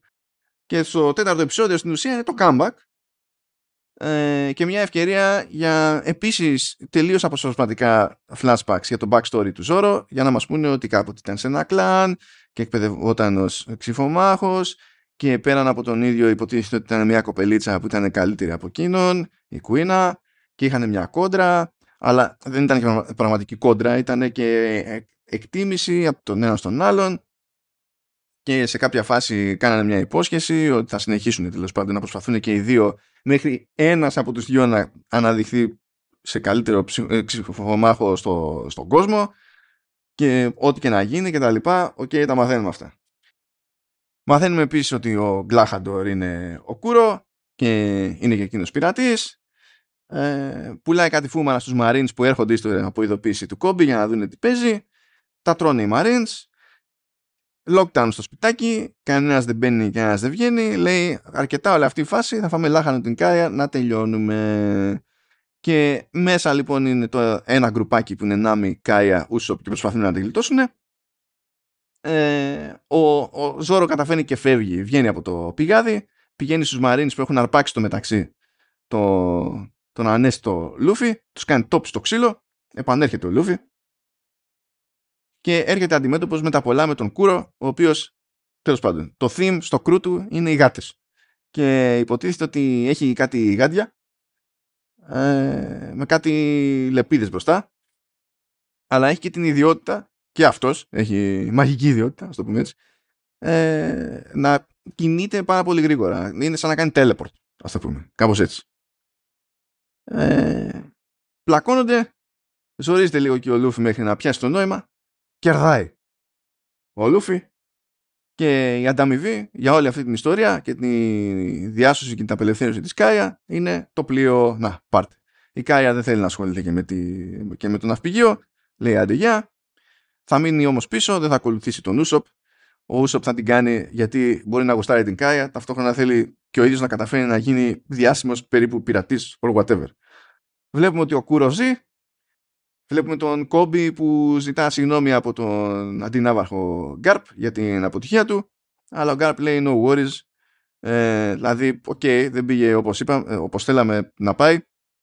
Αλλά το σημαντικό είναι να έχουμε πάντα backup plan. Και τώρα έχουμε backup plan. Γιατί είναι εκεί, ξέρουμε που είναι, ξέρουμε ποιο πλοίο. Είναι εύκολο να, εύκολο να κάνουμε track το πλοίο κτλ. Και όντως αυτό γίνεται και καθώς είναι το δικό μας το πλήρωμα εκεί πέρα και δίνει πόνο και ε, για το ποιος είναι πιο καπετάνιος εκεί μέσα μεταξύ τεσσάρων ανθρώπων. Ε, που δεν ξέρω πώς λειτουργεί αυτό το πλοίο με τέσσερα άτομα αλλά δεν έχει σημασία, είναι άνουμε. Και εκεί που χασκογελάνε και λένε τα δικά τους αρχίζουν κάτι κανονιές. Κοιτάζει ο Λούφι μακριά να, δείξει, να δει ποιος μας ρίχνει. Ε, και είναι, βλέπει το, τον Γκάρπ. Και λέει «Ε, παππού» και εκεί πέρα κλείνει το τέταρτο επεισόδιο και είμαστε στη, στη μέση της υπόθεσης. Φυσικά μαντέψτε τι γίνεται στο πέμπτο επεισόδιο. Έχουμε flashbacks για να καταλάβουμε γιατί είναι παππούς. και τι παίζει. Και ότι μονίμως ο Λούφι... Για ποιο λόγο είσαι παππούς; Για ποιο λόγο είσαι παππούς; Ε, ναι. Και... Ε, και στην ουσία ο Λούφι ε, είναι έτοιμος να πει δεν είμαι ο παππούς μου και τα λοιπά.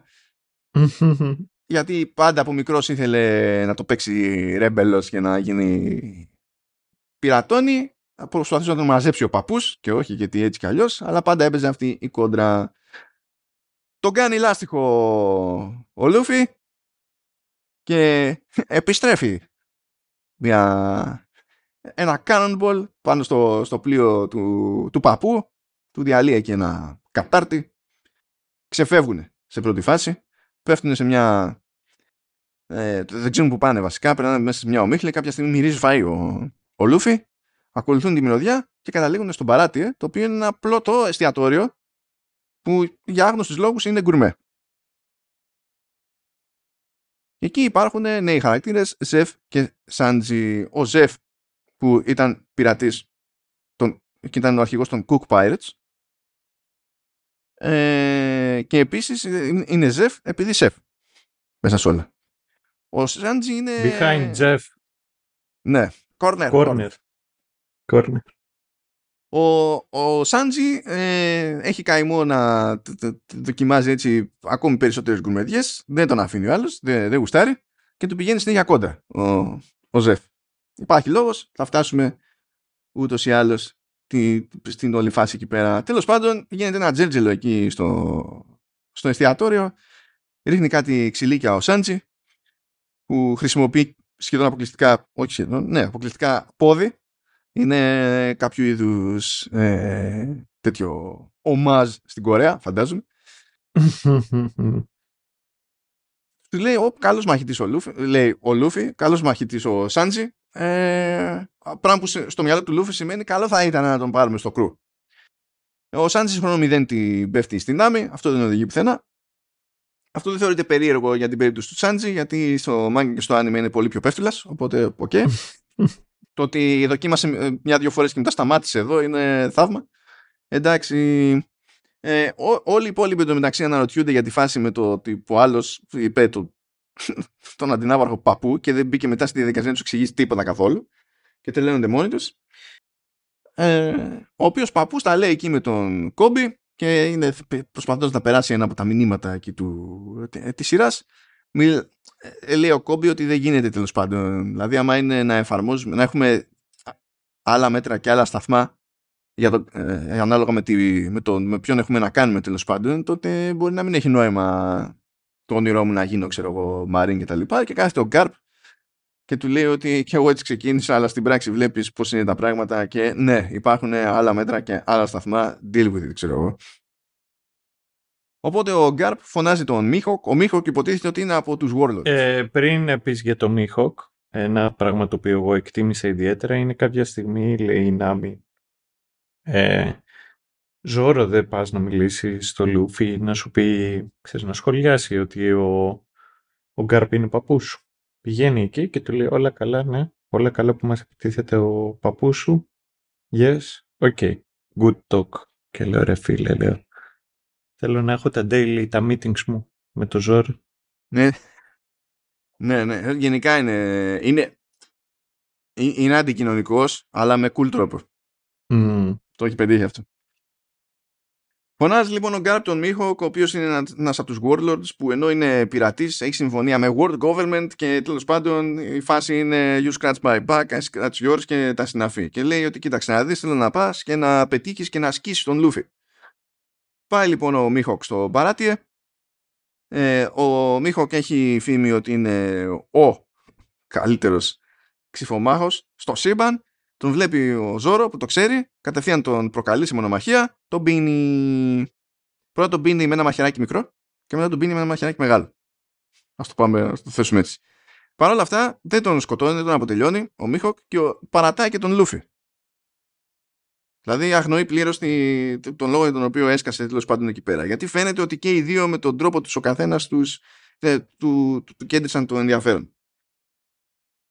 Κάτι που εξηγεί αργότερα και ο ίδιος στον Γκάρπ γιατί του λέει ότι ο Λούφι δηλαδή εγώ βλέπω στον Λούφι ότι ε, ως πειρατής είναι για μεγάλα πράγματα και θέλω να δω τι θα καταφέρει.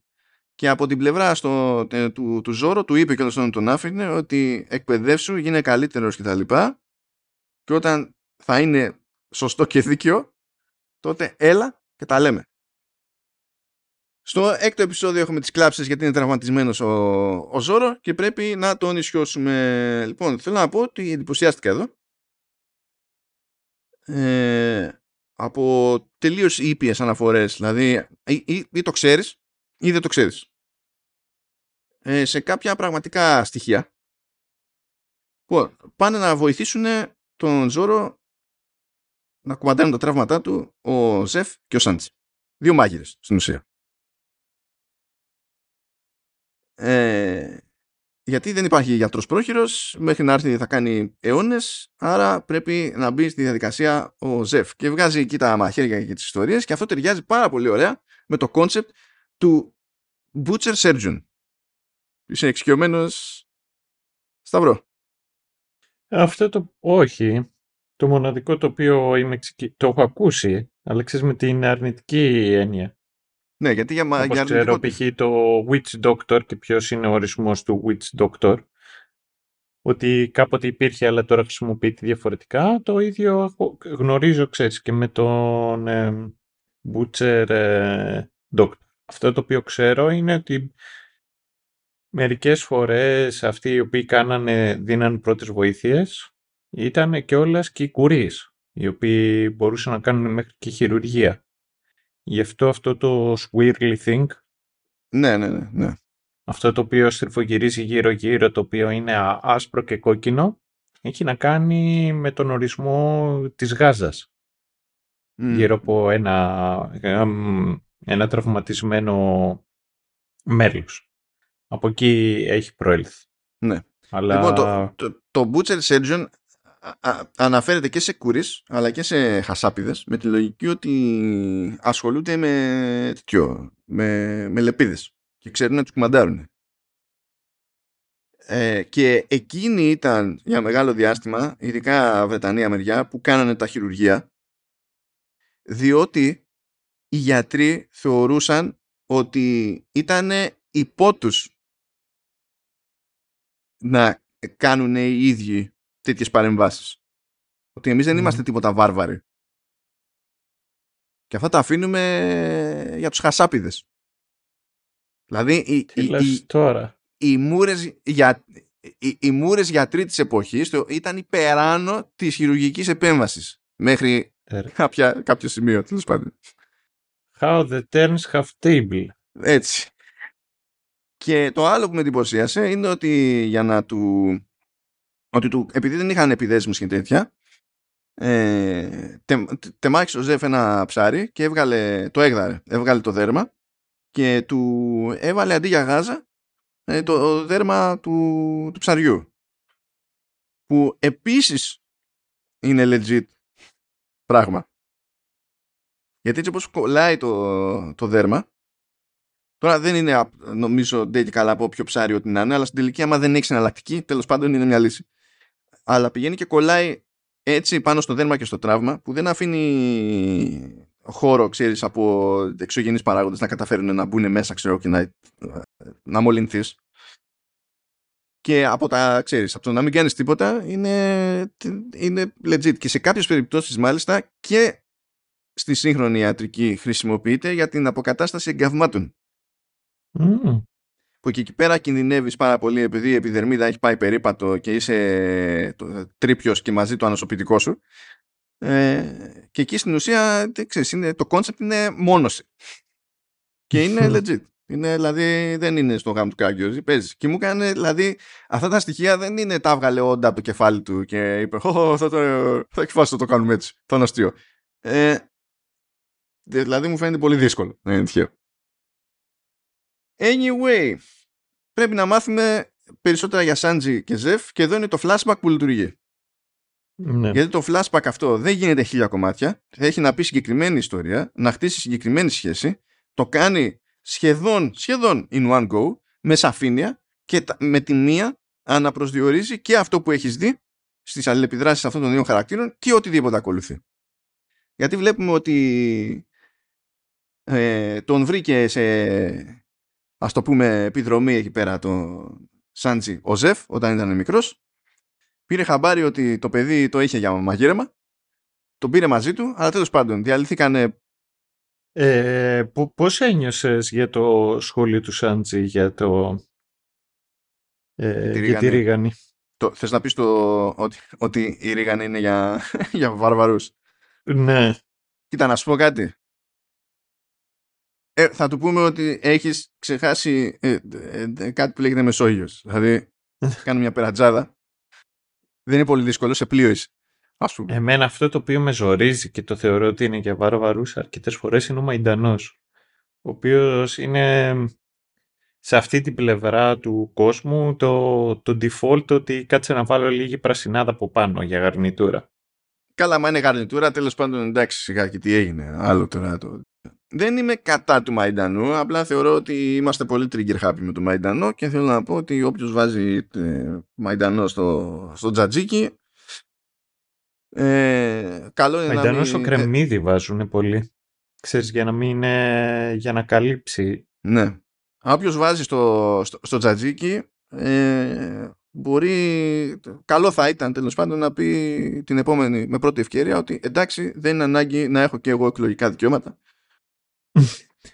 ο, ο, κάτσε, άλλη ερώτηση. Γνωμούλα για άνηθος, ο Τζατζίκι. Ε, επίσης, επίσης. Μπορεί να πάνε να πνίγουν όλοι.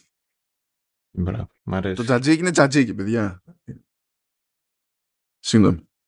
Πάλι, δεν είμαι κατά κατά του χόρτου, αλλά έχει τη θέση του.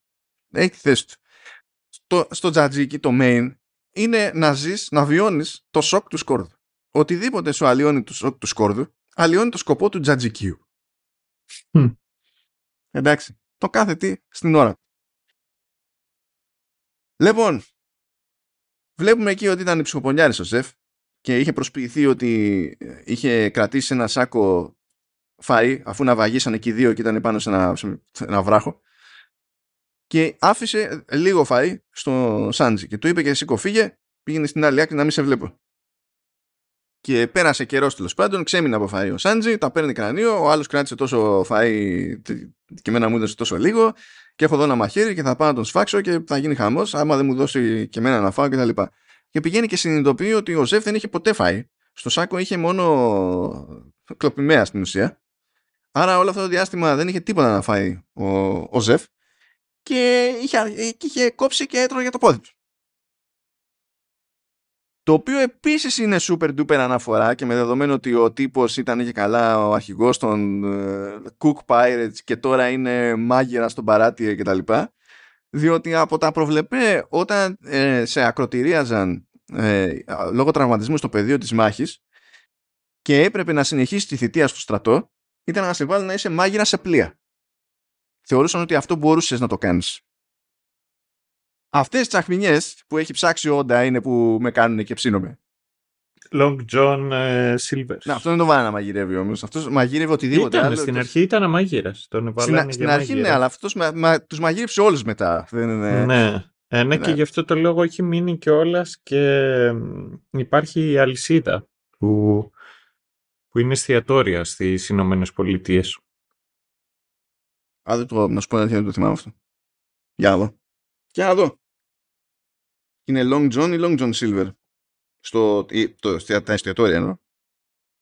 Όχι, ναι, λέ- ναι, λέγεται Long John Silvers. Και καλά ότι είναι, Μμμ. ξέρεις. Σαν να λέμε το κουτούκι του Long John Silver. Αυτό.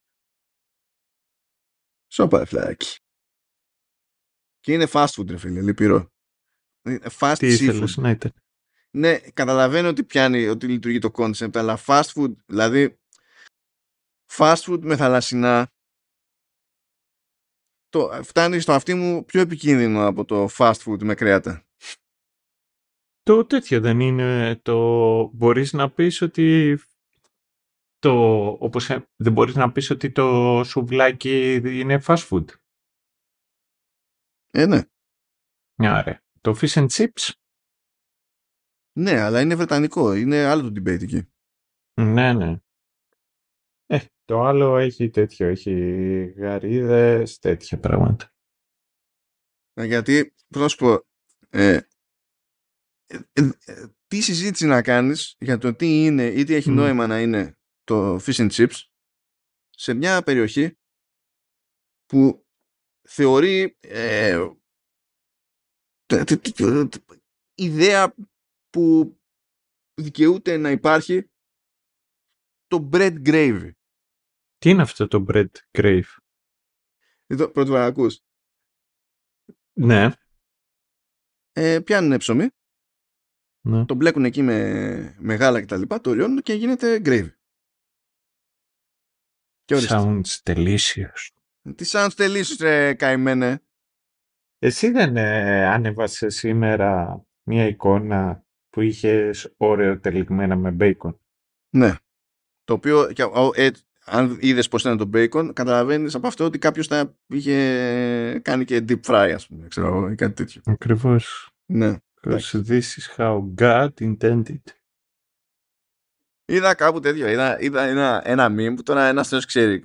Πες ότι είναι παπάντζα, δεν έχει σημασία. Αλλά λέει, δούλευα λέει, σε μια εταιρεία που τέλος πάντων καταφέραμε και φτιάξαμε ένα υλικό που το, μπορείς να παιδί μου να το μπορείς να το φας και, ή μπορείς να το, όχι να μπορείς να το φας ε, μπορεί να στο περάσει κάποιος σε ενέσιμη μορφή στο, στο κυκλοφορικό σου και όταν παίξεις κοντά του μια συγκεκριμένη συχνότητα τότε ε, σ- σημειακά στερεοποιείται και διωγγώνεται πράγμα που σημαίνει ότι μπορεί κάποιος να το χρησιμοποιήσει για να σου προκαλέσει έμφραγμα à la carte. Τώρα μην το πιάσουμε αυτό το αν ισχύει δεν ισχύει και, και τα λοιπά αλλά στο λέει αυτό και λέει εξαγοράστηκε λέει κατευθείαν η, η εταιρεία μας λέει από μια άλλη ε, μας έβαλαν να υπογράψουμε NDA και μας απέλησαν όλους. Και θέλει να πει ότι ξέρεις ποιος θα το χρησιμοποιήσει και το πιάσαμε το υπονοούμενο και δεν ξέρω και εγώ τι και τα λοιπά. Και βλέπεις μετά αυτή τη φωτογραφία στην οποία αναφέρεσαι και λες ποιος τα χρειάζεται αυτά; Ποιος τα, γιατί, γιατί και με budget για περιττές εφευρέσεις; Αυτή τη στιγμή ε, κάποιος τηγανίζει όρεο τυλιγμένα σε μπέικον. Mm. My hero. Είναι σαν και αυτό που παραπονιόταν η Σάξ στο η δεύτερη σεζόν του Good Omens που έλεγε όλο προσπαθώ να βασανίσω τους ανθρώπους αλλά με προλαβαίνουν. Δεν μπορώ να κάνω τίποτα να κάνω ζημιά.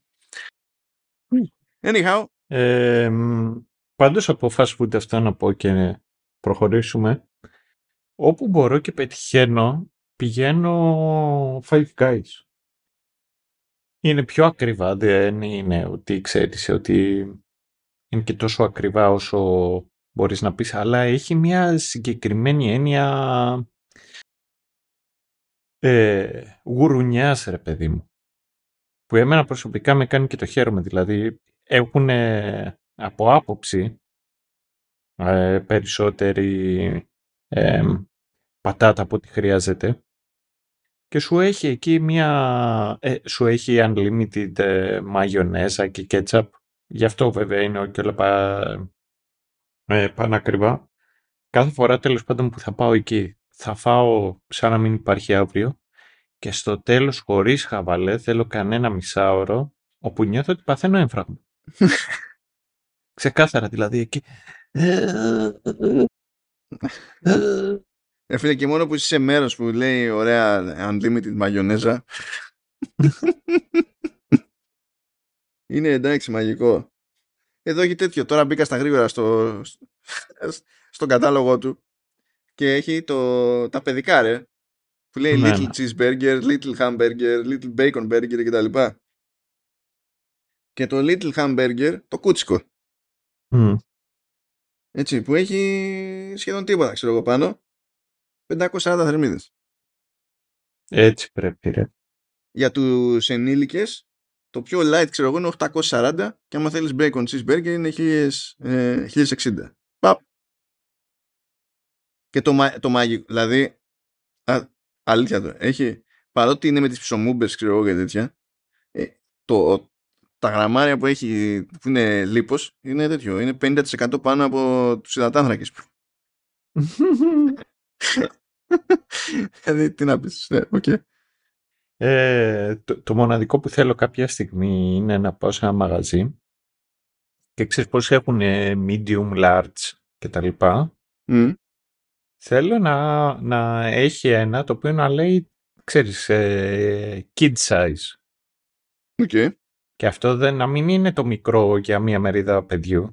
Θέλω να είναι μία μερίδα που να έχει το μέγεθος ενός παιδιού. Ενός παιδιού. Εντάξει. Noble goals. Ναι, ισχύει. Μεγαλώσει θέλω να γίνω σάντζι. Ρε φίλε, εδώ λέει πατάτες. Και, ε, συγγνώμη, τι, τι εννο... δεν καταλαβαίνω τι λέει εδώ πέρα. Διότι στις θερμίδες που γράφουν λέει από 530 μέχρι 1310.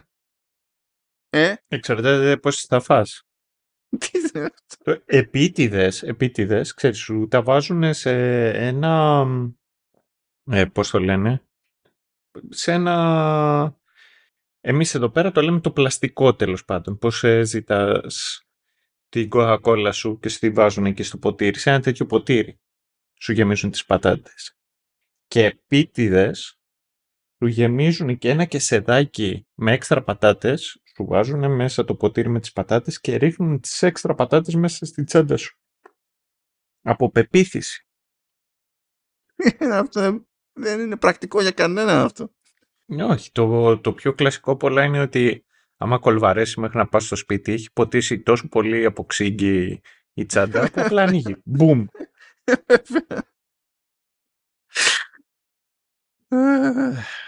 Ό,τι να είναι. Λοιπόν, επαναφορά, επαναφορά.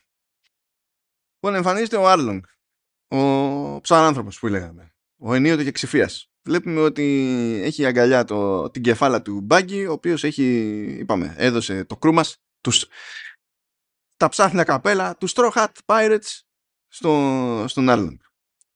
Σκάει λοιπόν εκεί, ξεκινάει μια μάχη, τρώει ξύλο ο Λούφι, διότι βασική αδυναμία όσων έχουν δυνάμεις χάρη στο, σε Devil Fruit είναι ότι άμα τους πετάξεις θαλασσινό νερό πάνε περίπατο αυτές οι δυνάμεις μέχρι να στεγνώσουν. Εντάξει. OK. Okay.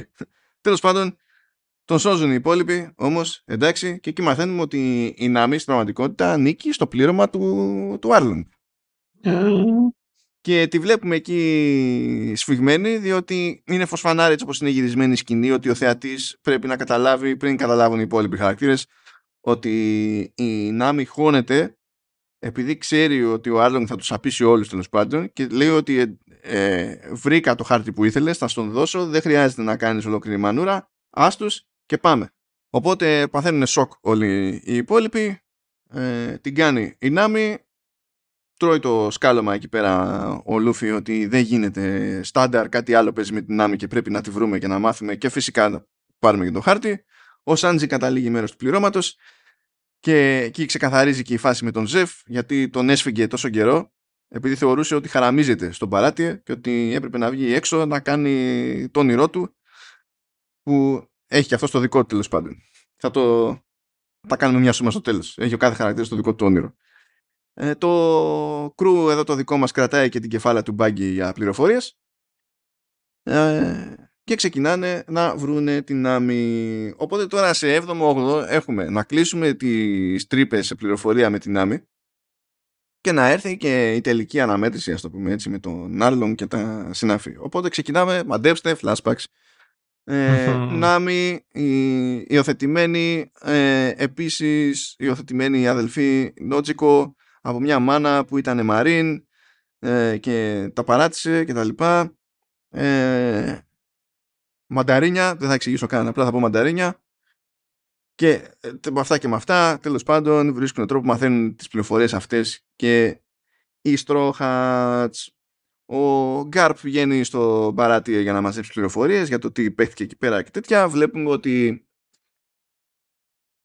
τα πάει καλά με τον Ζεφ, δηλαδή θέλει πληροφορίες, εντάξει, ξέρει ότι έχει να κάνει με ένα πρώην πειρατή κτλ. Αλλά επειδή ανήκουν στην ίδια γενιά, τα πάνε καλά τέλος πάντων και συζητάνε κιόλας και περισσότερο ο Ζεφ σπρώχνει αυτό το concept ότι η μπογιά μας πέρασε. Πλέον το ζήτημα είναι η νέα γενιά και τα λοιπά. Που είναι ένα από τα themes ε, της σειράς έτσι κι αλλιώς. Δεν κάνεις κανένα σχόλιο για το τι συνήθως τρώει ο, ο, ο Γκάρπ; Όχι, γιατί όταν το θυμάμαι θέλω κι εγώ και δεν έχω. Οπότε υπάρχει ναι. πρόβλημα. Είναι εντάξει. Γιατί ο τύπος τρώει τα μπριζόλια 3-3. Δεν, δηλαδή, δεν είναι η ώρα για να το σκέφτομαι αυτό. Ε, και έχει τέτοια βλάβη με τις μπριζόλες που όταν του πετάει ο Ζεφ μπριζόλα σε πρώτη φάση ξεχνάει γιατί είναι εκεί ο Γκάρπ. Δηλαδή I can relate. I can relate. Um, Επίσης υποτίθεται ότι η Νάμι είχε κάνει μια συμφωνία μικρή ότι θα δουλέψει για τον Άρλον και άμα καταφέρει και μαζέψει 100 εκατομμύρια μπέρι που είναι το νόμισμα εκεί που περνάει ότι θα καταφέρει στην ουσία θα, θα αγοράσει ξανά το χωριό στο οποίο ήταν και το κατέλαβε τότε το κρού του Άρλονγκ για να τους απελευθερώσει. Αυτό δεν το ξέρανε στο χωριό, δεν το ήξερε κανένας. Την είχαν όλοι στην Μπούκα, ξέρω εγώ, και η αδελφή της Νότζικο την είχε στην Μπούκα. Αλλά όταν αποκαλύπτονται αυτά, αλλάζουν όλη η στάση, ε, συγκλονίζονται και τα συναφή. Βέβαια, ε, την έχει γραμμένη ο Άρλονγκ, διότι κατάφερε τύψε να μαζέψει τα λεφτά Λέει εντάξει θα στα φέρω, εντάξει, deal is a deal, αλλά πηγαίνει ο Άρλον και τη δίνει σε έναν πουλημένο εκεί πέρα από τους Marines, τον καπετάν Νέζουμι. Ε, και ο, ο Ναύαρχος Ποντίκης. Έτσι, έτσι. Γιατί φυσικά είναι Captain Νέζουμι, είναι Ναύαρχος Ποντίκης. Δηλαδή δεν έχεις πετύχει, δηλαδή το Νέζουμι πάει και έρχεται. Αλλά το, δηλαδή πώς κάνεις το Captain, το κάνεις Ναύαρχος, δεν, δεν ξέρω. Ε, θα μπορούσε να, να τον έκανε πλωτάρχη. Ε. Αλλά δεν είχε ενημερωθεί μάλλον. Ε, λοιπόν, ε, και τέλος πάντων στην πέφτουν εκεί, τη καβατζώνουν τα λεφτά, συνειδητοποιεί ότι την πρόδωσε ο Άρλονγκ, ε, καταραίει πλέον και ενώ περνάει όλη τη σειρά να πηγαίνει κόντρα σε όλους και να προσπαθεί να μην δεθεί με τον Α ή τον Β, αποτυγχάνει σε σημεία γιατί δέθηκε λίγο με την Κάια, μαλάκωσε με τον Ζόρο κτλ. Εκεί καταραίει, δεν την παλεύει άλλο και ζητά τη βοήθεια του Λούφι. Και ο Λούφι φυσικά άλλο που δεν ήθελε. Και έτσι φτάνουμε στο 8ο και τελευταίο επεισόδιο. Εκεί το... αυτή η σκηνή μιμήθηκε την αντίστοιχη σκηνή και από το μάγκα και από το άνιμε. Έχουμε η εντύπωση ότι το άνιμε είχε μια... ήταν ίσως κάπως καλύτερη απόδοση Κοίτα, εδώ είναι που παίζει, στο, παίζει πίσω και η κομματάρα που λέγαμε. Ναι, ναι, ναι. Αυτό, αυτό το κομμάτι είναι το overtune, έτσι λέγεται. Όχι overload, νομίζω. Καλά, εδώ, εδώ λέω για το τι παίζουν στο, τώρα. Στο anime, στο anime, ναι, ναι, ναι. που και αυτό είναι ένα πολύ χαρακτηριστικό κομμάτι. Ε, αυτό το οποίο μου έκανε εντύπωση ήταν ότι πήγανε και το προσπαθήσανε όντως να πετύχουν και την αντίστοιχη snappiness που έχει το, και το manga και το anime. Το coolness και μετά και το frame που είναι και η, που είναι μετά ο Σάντζι, ο Ζόρο και ο Ούσοπ. Και αυτό ήταν από τις λίγες φορές που, που όντως προσπαθήσανε να, ξέρεις, να πατήσουν πάνω στο στυλ το οποίο έχει το ένα μάγκα ή ένα άνιμε. Ναι, ναι. Να το κάνουν, το κάνουν κατά διαστήματα. Ναι, Σε ναι. action sequences δηλαδή το κάνουν. Mm. Ε, πάμε λοιπόν. Αποφασίζει, αποφασίζουν οι ντόπιοι ότι θα κάνουν ό,τι μπορούν για να πάνε κόντρα στο, στο κρού του Άρλονγκ, αλλά στην ουσία η μάχη είναι πιο πολύ μεταξύ των Στρόχατς και των υπόλοιπων. Ε, ο Μπάγκη απελευθερώνεται, μαζεύει τα κομμάτια του και σηκώνεται και φεύγει. Και τρέχουν λοιπόν δύο μάχες. Από τη μία ε, έχουμε τον Λούφι να ξεκινά ξυλίκι με τον Άρλονγκ και από την άλλη έχουμε κυρίως ε, Σάντζι και Ζόρο να πλακώνουν τους υπολείπους τριγύρω. Ε, βλέπει ο Λούφι ότι δεν είναι εύκολο να κομμαντάρει τον, τον Άρλονγκ οπότε λέει ότι μια εναλλακτική είναι να διαλύσω εδώ όλο το κτίριο διότι εδώ είναι που έχουν ένα δωμάτιο τέλος πάντων, εκεί γίνεται η μάχη που έχει τους χάρτες που του έχει σχεδιάσει η, η Νάμι. Υποτίθεται ότι αυτή ήταν η χρησιμότητά της στο κρού. Ότι μπορούσε να φτιάξει πάρα πολύ καλούς και αξιόπιστους χάρτες. Και ως συνήθως σε τέτοιες περιπτώσεις, βάζουμε όλους τους πρωτότυπους χάρτες, δεν έχουμε αντίγραφα σε ένα σημείο και έτσι καταστραφεί αυτό το σημείο έχουμε ξεμείνει από χάρτες. Έτσι κάνουν όλοι, normal άνθρωποι και κυρίως. Οι... Τι εννοείς, πού είναι... ε, we have a problem; The server i- i- is down.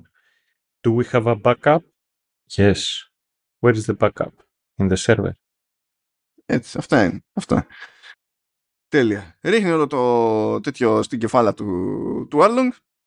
Ε, καταφέρνει και βγαίνει αυτός αλόβητος. Είναι όλοι ενθουσιασμένοι και τα συναφή. Και εκεί που είναι όλοι ψημένοι και ωραία καλή φάση, καλά τα καταφέραμε, σκάνε και οι Marines. Ο Κόμπι αρνείται να συλλάβει τον Λούφι, διότι σου λέει σε αυτή την περίπτωση δεν είναι υπεύθυνος για κάτι, δεν έκανε εκείνος κάτι κακό. Και ξεκινάει και καλά μάχη Γκάρπ με Λούφι. Ο Γκάρπ casual, ας πούμε, απλά τον εμπαίζει τον Λούφι, παρότι ο Λούφι έχει υποτίθεται είναι και τιραμόλας, είναι ελαστικός. Και στα, με τα πολλά απλά σταματάει την ίδια τη μάχη, ξέρω εγώ, ο Γκάρπ και του λέει του Λούφι ότι κοίταξε να δεις, όλα αυτά λέει, όλα αυτή η κόντρα που σου πηγαίνω ήταν λέει μια δοκιμασία. Διότι εσύ λες από μικρό παιδί ότι ξέρεις ότι θες να γίνεις πειρατής και αυτό είναι το όνειρό σου κτλ. Αλλά είναι άλλο να το λες και άλλο το να το συνειδητοποιείς.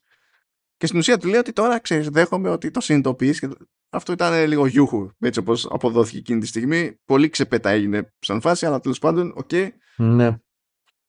Ε, καταλήγει λοιπόν ο Λούφι κάνει ένα βήμα προς το όνειρο και είναι πλέον επικηρυγμένος και καταζητούμενος. Του δείχνουν τη, την αφίσα και είναι ενθουσιασμένος. Βλέπουμε μετά εχθρούς και φίλους από όλη τη σεζόν να βλέπουν την επικήρυξη και οι φίλοι να ενθουσιάζονται με την επιτυχία του Λούφι και οι εχθροί να το βάζουν στο μάτι διότι θέλουν να τον την πέσουν γιατί μεταξύ άλλων ξέρουν ότι έχει και χάρτη για το The Grand Line, τη μεγάλη ρότα.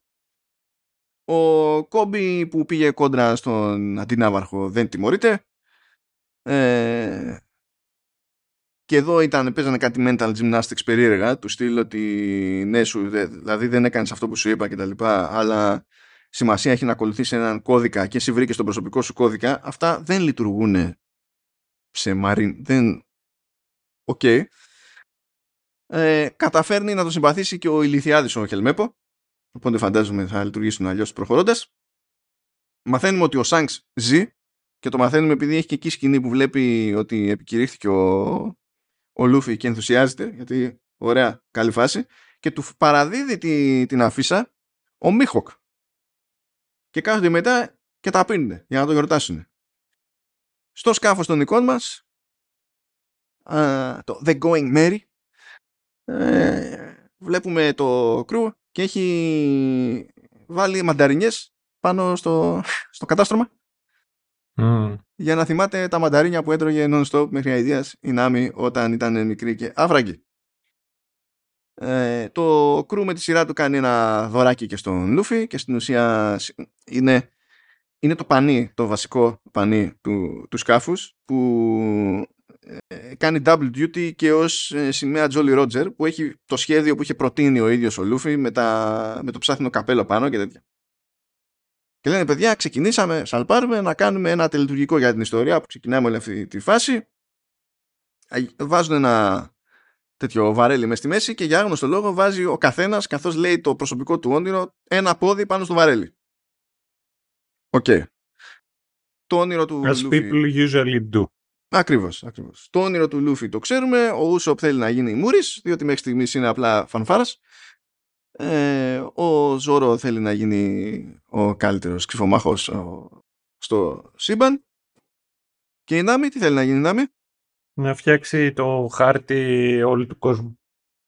Και έχουμε και τον Σάντζι που έχει σκάλωμα να πάει σε ένα μέρος που λέγεται All Blue και εκεί υποτίθεται ότι υπάρχουν εξωτικά συστατικά που θα τον βοηθήσουν να κάνει παπάδες στη μαγειρική του και σου λέει πάμε όλοι μαζί.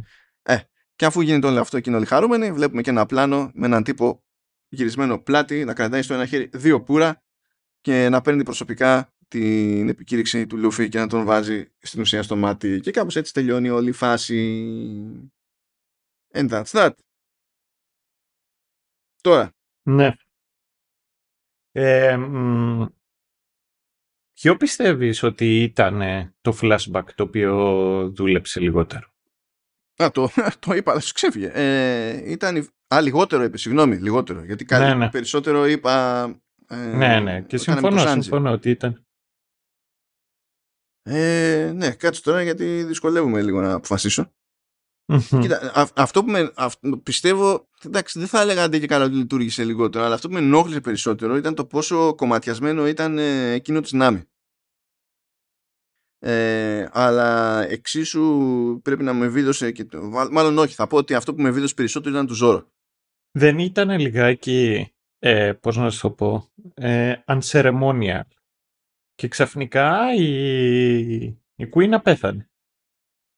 Επίσης το, το, το αστείο με το, ε, με το flashback αυτό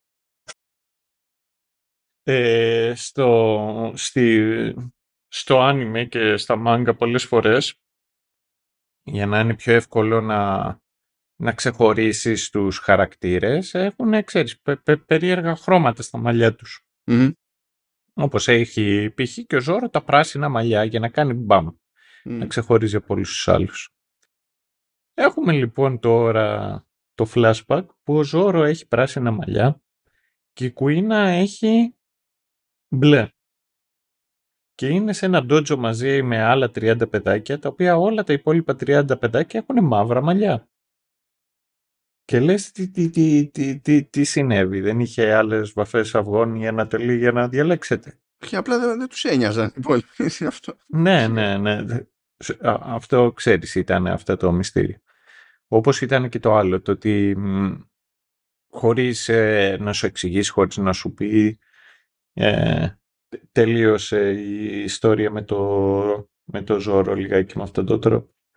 Γενικότερα το One Piece ως, ε, ως, ε, μη, ως ιστορία βασίζεται πάρα πολύ στο backstory των χαρακτήρων και πώς η παιδική τους ηλικία τους καθόρισε και τους ε, δημιούργησε να έχουν συγκεκριμένα πράγματα τα οποία θέλουν στη ε, ζωή όχι. τους. Ε, όχι, μη μου πεις. Είτε στο όχι είτε το οτιδήποτε. Οπότε πρακτικά για κάθε έναν χαρακτήρα ο οποίος έχει κάτι να πει, κάτι να δώσει είναι σημαντικός για την ιστορία, το ξέρεις από τώρα ότι έχει flashback. Ναι, μα ε, δεν διαφωνώ με το concept. Διαφωνώ με την εκτέλεση. Υπάρχει καλό, καλύτερος τρόπος να γίνει. Δηλαδή, στήσε μου έτσι την πορεία ενός χαρακτήρα ώστε να μου αφήνει μία, μία χή εντύπωση. Και μετά θες να κάνεις flashback. Κάνε και ολόκληρο επεισόδιο flashback. Δεν με ενδιαφέρει. Αλλά φτιάξε το να είναι μεστό και να μου δίνει το περιθώριο να κατανοήσω αλλιώς το χαρακτήρα και να αναπροσδιορίσω την εντύπωσή μου για πράγματα που έχω ήδη δει προηγουμένως. Και πετυχαίνεις αυτό που θέλεις. Τώρα εδώ πηγαίνεις κατ στο, στην πηγάδα. Θυμάται λίγο τη φάση, κλαίγεται. Μετά επανερχόμαστε στον Νούσοπ που κάνει κάτι βλακίες και πηγαίνει πέρα εδώ μέσα στο σπίτι. Μετά βλέπουμε το, τον Λούφι που έχει μείνει ανέστητος. Κατ στην πηγάδα. ζορίζεται ο, ο Ζόρο. Ε, ε, τότε θυμούνται να συνεχίσουν το flashback. Α, κάνουν εκεί μια μάχη μεταξύ τους με την Κουίνα και λένε τα γλυκανάλατα. Φεύγει από εκεί, μας δείχνει κάτι άλλο, κούρο κτλ. Αυτό το, αυτός ο κατακαιρματισμός δεν είναι εξυπνάδα. Ναι, ο μοναδικός τρόπος αυτό να το κάνεις να λειτουργήσει είναι ως ένα σημείο όπως ήταν ειδικά στην αρχή τα, του Arrow. Όταν θέλεις να κατακαιρματίσεις ένα flashback, εγώ είμαι υπέρ άμα μπορείς να το παραλληλήσεις. Δεν είναι μονα... με, με κάτι το οποίο διαδραματίζεται τώρα. Δεν είναι απαραίτητο. Σωστά, γιατί εκεί στην πραγματικότητα δεν προσπάθει, δηλαδή δεν προ... στο Arrow δεν προσπάθησε ε, να σου πει μια ολόκληρη ιστορία με τα flashbacks. Προσπαθούσε να σου δείξει ένα στιγμιότυπο από το παρελθόν που εξηγεί αυτό που συνέβαινε στο παρόν εκείνη την ώρα. Ήταν παραλληλισμός, όπως το, το, το είπες. Εκεί ήταν ζυγισμένο. Και φυσικά είναι άλλη μια ηλίθια περίπτωση όπου τα αναγκαζόμαστε να πούμε ότι κάτι γινόταν καλύτερα στο άλλο. Ε, αλλά, OK. Okay. Εκεί ναι, υπάρχει συγκεκριμένος στόχος στο, και συγκεκριμένη προσέγγιση στο, στο flashback. Εδώ βλέπω, έχω δει έχω ένα περίεργο σε, σε σειρές τέτοιες τέλος πάντων που δίνουν πολύ πόνο με το flashback χωρίς να με πείθουν ότι μπορούν να το χειριστούν. Θέλει καλύτερο χειρισμό. Δεν είναι εξυπνάδα απλά το ότι έχεις να πετάξεις το backstory. Πάλι μην το βλέπεις τόσο διεκπαιρεωτικά. Δεν ξέρω. Κάνε κάτι άλλο με το, με το ρημάδι, το μοντάζ. Χτίσει το αλλιώς. Υπάρχει τρόπος. Αν υπάρχει τρόπος, αν, αν δέχεσαι ότι έτσι κι αλλιώς πρέπει να κάνεις αλλαγές σε χαρακτήρες κτλ. για να διευκολύνεις τη ροή, δεν, δεν πρόκειται να δεχτώ ότι δεν μπορούσες να κάνεις αλλαγές ώστε να λειτουργεί καλύτερα αυτό το πράγμα. Γιατί όταν το πετυχαίνεις, που δεν το έκανες χίλια κομμάτια, ας πούμε, στην περίπτωση του Σάντζι, κάνει μπαμ. Ότι το πέτυχες. Και εκεί δεν με κούρασε. Αυτό είναι το ένα πρόβλημα που έχω με πάρα πολλές σύγχρονες σειρές. Και το άλλο πρόβλημα που έχω είναι ότι είναι ανάξι να ε, σε βοηθήσουν να προσανατολιστείς. Δηλαδή πηγαίνουν και σου δίνουν Βασίλειο εδώ, Βασίλειο εκεί, Βασίλειο παραπέρα, κάθονται και σου εξηγούν μα μου, σου, ξου και τα λοιπά και εκεί και μας επιτέθηκαν από τη Δύση και ό,τι να είναι. Αλλά δεν σου έχουν δείξει ποτέ χάρτη, ποτέ ένα flyover, ένα flyby, να, να καταλάβεις σε εναλλαγή σκηνών στην ουσία που βρίσκεται τι για να έχεις αντίληψη της, της τακτικής κατάστασης ας πούμε. Αυτό το μοναδικό. Καλά, το One Piece δεν έμπαινε ποτέ σε εξαίρεση. Όχι, δεν λέω να σου πω αυτό, αλλά ακόμα και το One Piece δεν θα πέθαινε έτσι και μία φορά μου έδειχνε πού είναι το East Blue σε σχέση με τα υπόλοιπα. Αυτό το οποίο έκανε ήταν στο τέλος. Στο, στο και μην πετάχτηκε κανένας και πει είναι East Blue, είναι στο East. Ναι, ναι, αλλά τα άλλα τι είναι; αυτό, δηλαδή. Εντάξει, αυτό το οποίο είχε στο τέλος, στους τίτλους τέλους, κάθε μέρος στο οποίο επισκευ... ε, ξεκινούσε ο χάρτης με το χάρτη του East Blue. Και σε κάθε νέο μέρος στο οποίο πηγαίνανε ήταν σαν να δημιουργούταν, ξέρεις, σαν να εμφανιζόταν στο χάρτη. Αυτό ήταν το μοναδικό το οποίο το κάνανε. Το οποίο συμφωνώ ότι άμα ήταν ε, ίσως ε, στους τίτλους αρχής, όπως είναι για παράδειγμα στο Game of Thrones, το οποίο ναι, κοίτα, πολύ καλά. Ναι, ναι, ισχύει. Κοίτα, δεν, δεν το λέω τόσο παράπονο για το One Piece. Δεν είχα ιδιαίτερο θέμα. Καλά, αυτό, με ένα μεγάλο μου πρόβλημα σε αυτό είναι στο, πώς το λένε, στο Witcher και στο Witcher και στο Wheel of Time. Είναι ανάπηρες αυτό και στο ένα και στο άλλο. Ναι. Και το Wheel of Time το έχω και φρέσκο. Δηλαδή γι' αυτό θυμήθηκα ότι αυτό είναι άλλο μου στάνταρ παράπονο. Γιατί είναι κουλή σε αυτό το θέμα. Είναι κουλή τελείως. Που είναι από τις μαγκέ που είχε κάνει πολύ απλά και πολύ, πολύ cool ο, ο Jackson με τα κινηματογραφικά τα Lord of the Rings. Mm. Και τότε κοροϊδεύανε και ακόμα κοροϊδεύουν μερικοί. Ω, εντάξει, κάνει όλα τα, αυτά τα που μας δείχνει εκεί να τρέχουν στα βουνά κτλ. Ε, ε, ναι, το δένει όλο και υπάρχει λόγος. Αλλά όχι, τέλος πάντων. Εντάξει.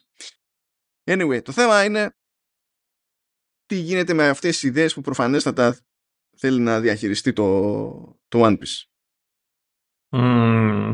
Γιατί, ε, να σου πω, αν, αν προσπαθήσουμε να το δούμε στα σοβαρά, είμαστε αναγκασμένοι να το δούμε στο σοβαρό. Και δεν το λέω για το ύφος, αλλά για την αφέλεια με την οποία πραγματεύεται τις ιδέες αυτές. Απ' την άλλη βέβαια, δεν πιστεύω ότι το One Piece είναι ε, και δει σε αυτή τη σεζόν τουλάχιστον ότι στρέφεται στην αφέλεια επειδή είναι αφέλες. Όχι, όχι. Ε, έχω, την, ε, έχω την εντύπωση ότι αποτυπώνεται και κυρίως μέσω του, του Λούφι στην ουσία ε, ενίοτε ως χαζομάρα αλλά πρωτίστως ως, ως αθότητα αυτός ο νεανικός ενθουσιασμός και η εντύπωση ότι έχουμε όλη τη ζωή μπροστά μας οι, οι πιθανότητες άμα λιώσουμε θα είναι με το μέρος μας. Και ποιος ο λόγος όσο ηλίθιο για είναι το όνειρο που έχουμε βάλει ο στόχος που έχουμε βάλει ποιος ο λόγος να μην προσπαθήσουμε; Γιατί δεν μας έχει σπάσει ακόμη τίποτα. Αυτό εμένα είναι κάτι το οποίο με βρίσκει ε, μελαγχολικό και είναι κάτι το οποίο το, το σκεφτόμουν και φέτος το καλοκαίρι, να πω την αλήθεια. Είναι ότι καθώς μεγαλώνουμε και ξέρεις, να μεγαλώνεις είναι και όλα σημαντικό το ότι αντιλαμβάνεσαι και όλες και κάποια πράγματα, αποδέχεσαι κάποια άλλα γίνεσαι πιο, δεν θα πω σκληρός, πιο καχύποπτος με τον κόσμο και χάνουμε έναν παιδικό ενθουσιασμό. Χάνουμε ένα... ίσως αφέλεια. Το ότι μπορούμε να κάνουμε όλα αυτά τα πράγματα τα οποία μπορούσαμε να κάνουμε. Και έχει να κάνει και από πού μεγάλωσες, πώς μεγάλωσες, τι σου είπαν, το τι έκανες. Ε, ένα από τα πράγματα τα οποία εγώ έχω δει και σκέφτομαι αρκετές φορές είναι το ότι καλό είναι να μην ε, ξεχνάμε και όλες ότι ξέρεις αυτή, υπάρχει αυτή η παιδικότητα και ότι μερικές φορές κάποια πράγματα μπορούν να γίνουν ή μπορείς να τα αποκτήσεις μονάχα ζητώντας το. Και γι' αυτό το λόγο μου αρέσει και ο χαρακτήρας του Λούφι. Είναι ότι οι αξίες του είναι πολύ απλές. Είναι το, το φαγητό, ακόμα και ο τρόπος με τον οποίο τρώει, είναι οι φίλοι του, είναι το να ξέρεις τι θέλεις, να διεκδικείς αυτό το οποίο θέλεις. Και εντάξει, πολλές φορές το βλέπεις και είναι μια σειρά η οποία απευθύνεται σε νεαρούς ενήλικες αλλά είναι ωραίο διότι μου, μου θυμίζει τα εφηβικά μου χρόνια. Τότε που ήμουν, ε, ξέρεις, η ζωή ήταν πιο απλή και ήταν και πιο όμορφη. Και απλά έκανες αυτό το οποίο ήθελες και το πιο σημαντικό από όλα είναι ότι όπως βλέπεις και όπως ήταν μέχρι στιγμής και η σειρά, δεν υπάρχουν πραγματικές συνέπειες σε αυτό το οποίο κάνεις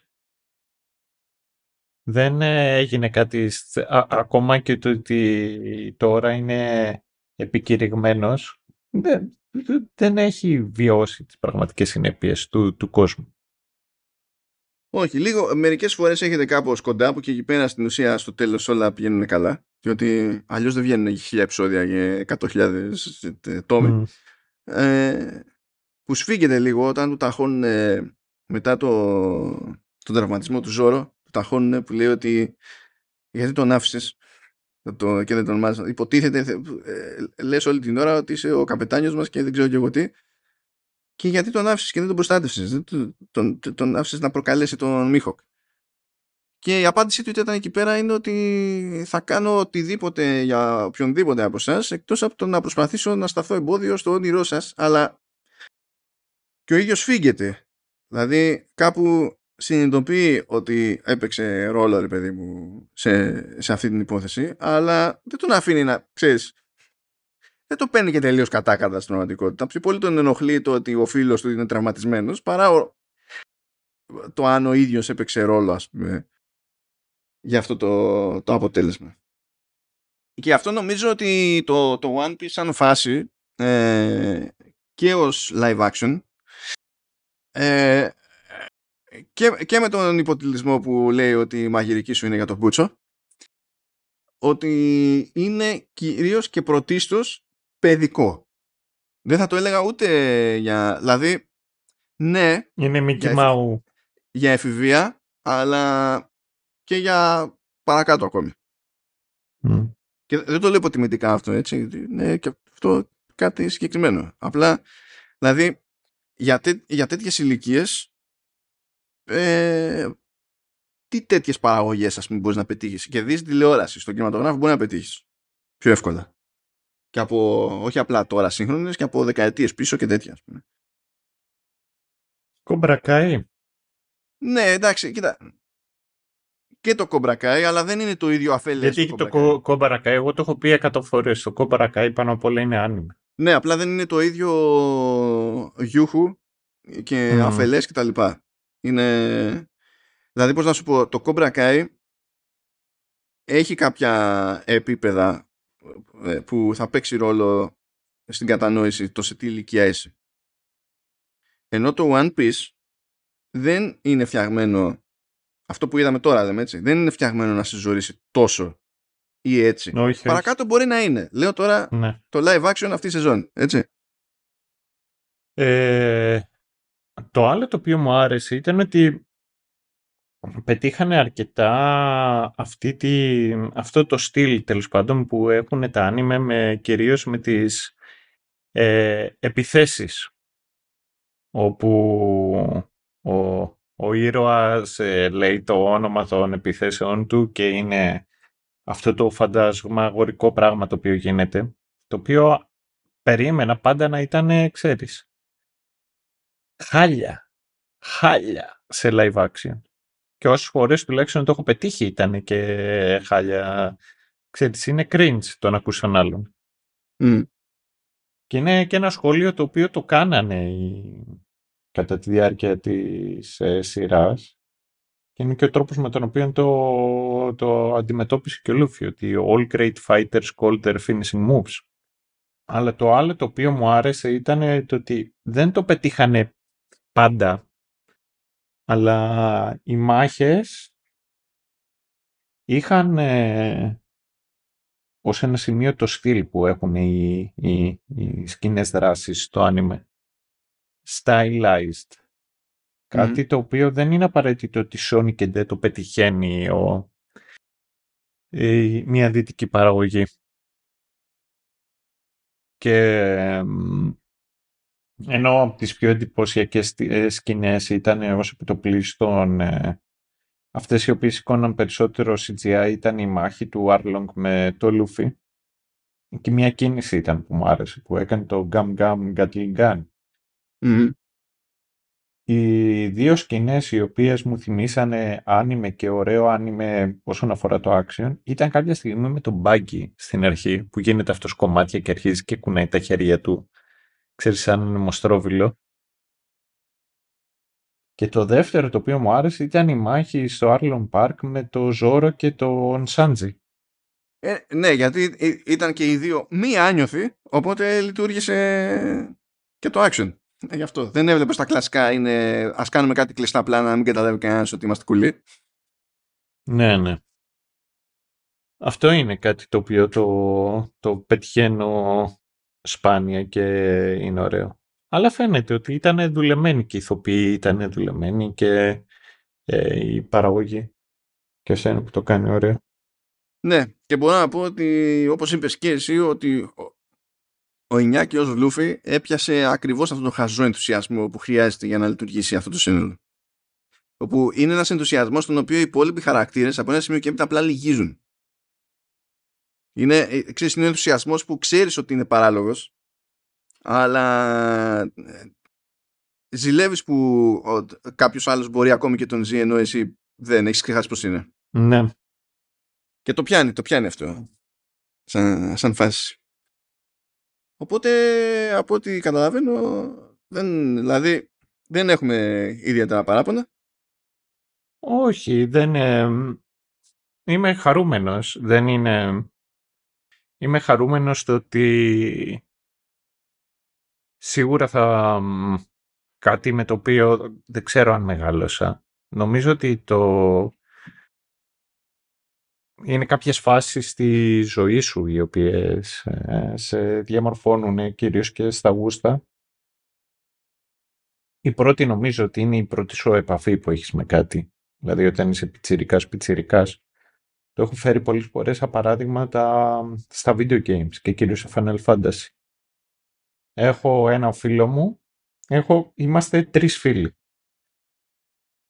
οι οποίοι έχουμε 2,5-3 χρόνια ο ένας με, με τον άλλο μεταξύ τους. Οπότε εγώ είμαι ο μικρότερος, ο άλλος είναι 2,5 χρόνια μεγαλύτερος από μένα και ο παράλληλος είναι άλλα δύο χρόνια από τον μεσαίο. Και οι τρεις έχουμε ένα συγκεκριμένο Final Fantasy το οποίο είναι το αγαπημένο μας. Είναι το 7, το 8 και το 9. Το κοινό και των τριών μας είναι ότι είναι το πρώτο μας Final Fantasy το οποίο το παίξαμε και το παίξαμε σε μια ηλικία που η οποία είχαμε την πρώτη μας κονσόλα και σε μια ηλικία που μπορούσαμε να καταλάβουμε πάνω κάτω τα αγγλικά και να μπορούμε να αντιληφθούμε το πώς είναι να παίζεις ένα παιχνίδι το οποίο έχει τέτοιο. Καλά, το Final Fantasy 7 έχει ειδική βαρύτητα κιλοτρόπες και δηλαδή και ναι. μεταξύ γενναιών. Αλλά αυτό που λες είναι το φαινόμενο μεγάλωσα με PlayStation. Αυτά πάνε πακέτο. Ναι, ναι, ναι. ναι. Ε, το ίδιο ισχύει και μετά και σε μια φάση που είσαι young adult. Δηλαδή εγώ θα το έβαζα κάπου μεταξύ 17-18 και μπορείς να το πας και μέχρι και 23-24. Αλλά συνήθως είναι 18 με 21-22 σε αυτή την ηλικία. Που είσαι πάλι ανάλογα και με το τι ζωή έχεις κάνει. Που είσαι φοιτητής, δεν έχεις έγνοιες, ξέρεις, είσαι ενήλικας χωρίς σώνει και την, ε, την ανάγκη να πληρώνεις τους λογαριασμούς και όλα αυτά. Και είναι μια ωραία περίοδο στη ζωή σου. Ε, και αυτό μου θυμίζει το One Piece εκείνη την περίοδο. Οπότε το ότι μπόρεσα να το ξαναδώ όλο αυτό και να δω την αρχή, τα πρώτα επεισόδια και να το δω σε live action ήταν κάτι το οποίο με χαροποίησε και με χαροποίησε διπλά διότι το περίμενα ότι δεν θα το πετυχαίνανε από τη στιγμή που είχα δει ότι μέχρι στιγμής αρνούντουσαν να αποδεχτούν το ότι ξέρεις κάτι, δεν, είναι ασόβαρο. Δεν είναι ανάγκη να το κάνεις σοβαρό. Και ότι το αποδεχτήκανε και αγκαλιάσανε την χαζομάρα του, την αλαφρότητά του, την, ε, τη μονοδιάστατη αφέλειά του ήταν αυτό το οποίο και με χαροποίησε και με έκανε να ταξιδέψω προς τα πίσω. Και το άλλο το οποίο ευχαριστηκέμαι είναι το ότι ε, πιστεύω ότι έφερε σίγουρα και περισσότερο κόσμο σε επαφή με το πρωτότυπο και με το άνιμε και είναι πάντα ωραίο όταν ε, κάποια κομμάτια της geek κουλτούρας ε, με τον ένα με τον άλλον τρόπο γίνονται πιο παρουσιάζονται σε μεγαλύτερο κοινό. Όχι ότι πλέον η geek κουλτούρα ε, δεν είναι ε, mainstream, κούχου κούχου σούπερ ήρωες, αλλά κάθε φορά που είτε video games, είτε anime, είτε D&D, είτε όλα αυτά τα οποία δεν ήταν mainstream, ε, δίνεται μια ευκαιρία σε ένα κόσμο, ξέρεις, να το δει. Είναι κάτι το οποίο πάντα μου αρέσει. Μα αυτός, αυτός είναι και ο στόχος τέτοιων μεταφορών, έτσι κι αλλιώς. Αρκεί, αρκεί στην περίπτωση του One Piece, έτσι, γιατί κάπου διάβασα συντελεστές που λένε ότι υπάρχει τόσο υλικό, λέει, στο πρωτότυπο, που άνετα βγαίνει 12 σεζόν. Όχι μη. Όχι μη. Δεν χρειάζεται. Τίποτα δεν χρειάζεται 12 σεζόν.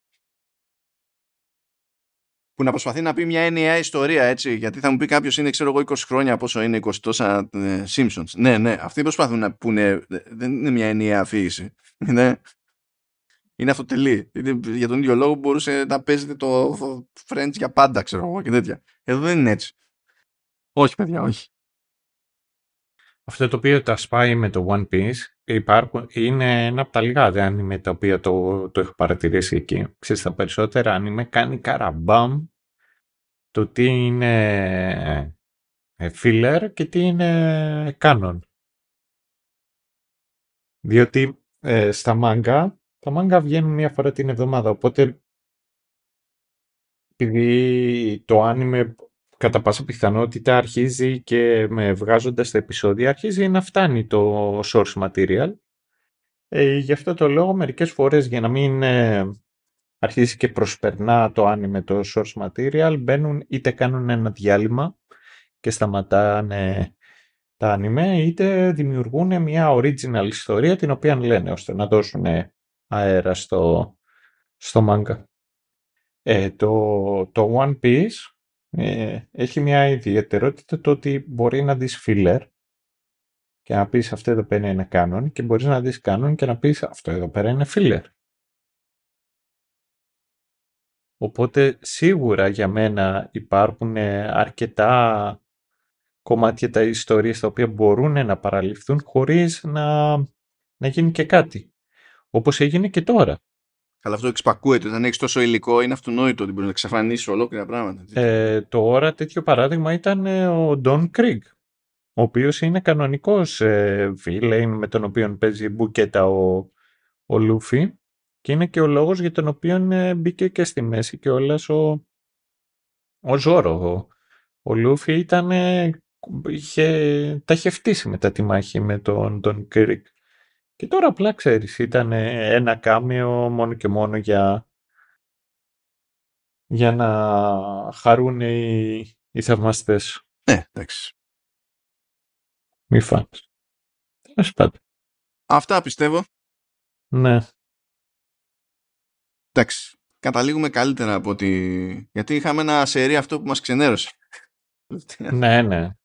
Οπότε σε καλό μας βγήκε τώρα το Ε, τουλάχιστον ε, η, η, αλήθεια είναι ότι καλά και με άνεμη γενικότερα. Η αλήθεια είναι, νομίζω ότι κάποια στιγμή το είχες πει και το είχα συνειδητοποιήσει και είχα ξενερώσει. Ότι ζήσαμε τη χρυσή εποχή της τηλεόρασης. Ναι, ναι, ναι. Τώρα, Τώρα, κοίτα, η μόνη μας ελπίδα με τις απεργίες και τα λοιπά είναι ότι θα κλείσουν διάφορες τρύπες με βρετανικά και μη. Θα έχουμε ένα πάτημα παραπάνω να δούμε τίποτα ύποπτο. Αλλά ναι, εντάξει. OK. Okay. Λοιπόν, αυτά. Να είστε καλά. Γράφουμε σήμερα 23 Σεπτέμβρη, οπότε θα ευχηθώ εγώ καλό φθινόπωρο. Ναι.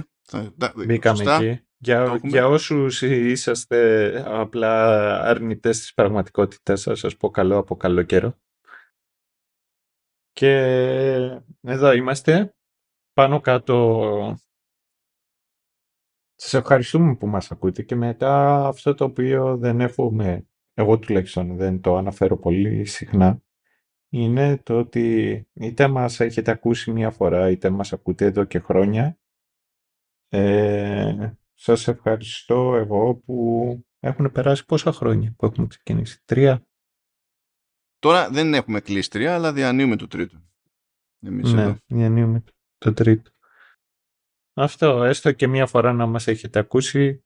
Ευχαριστούμε που, ευχαριστώ που μας βάζετε και περνάτε το χρόνο σας μαζί μας. Αυτό. Δεν θέλω να σοκάρω, αλλά τουλάχιστον αυτό το, αυτή την πληροφορία την έχω επειδή είναι πιο εύκολο να τη μαζέψω. Ναι. Ε, οπότε θα το πω μονόπαντα για Apple Podcasts.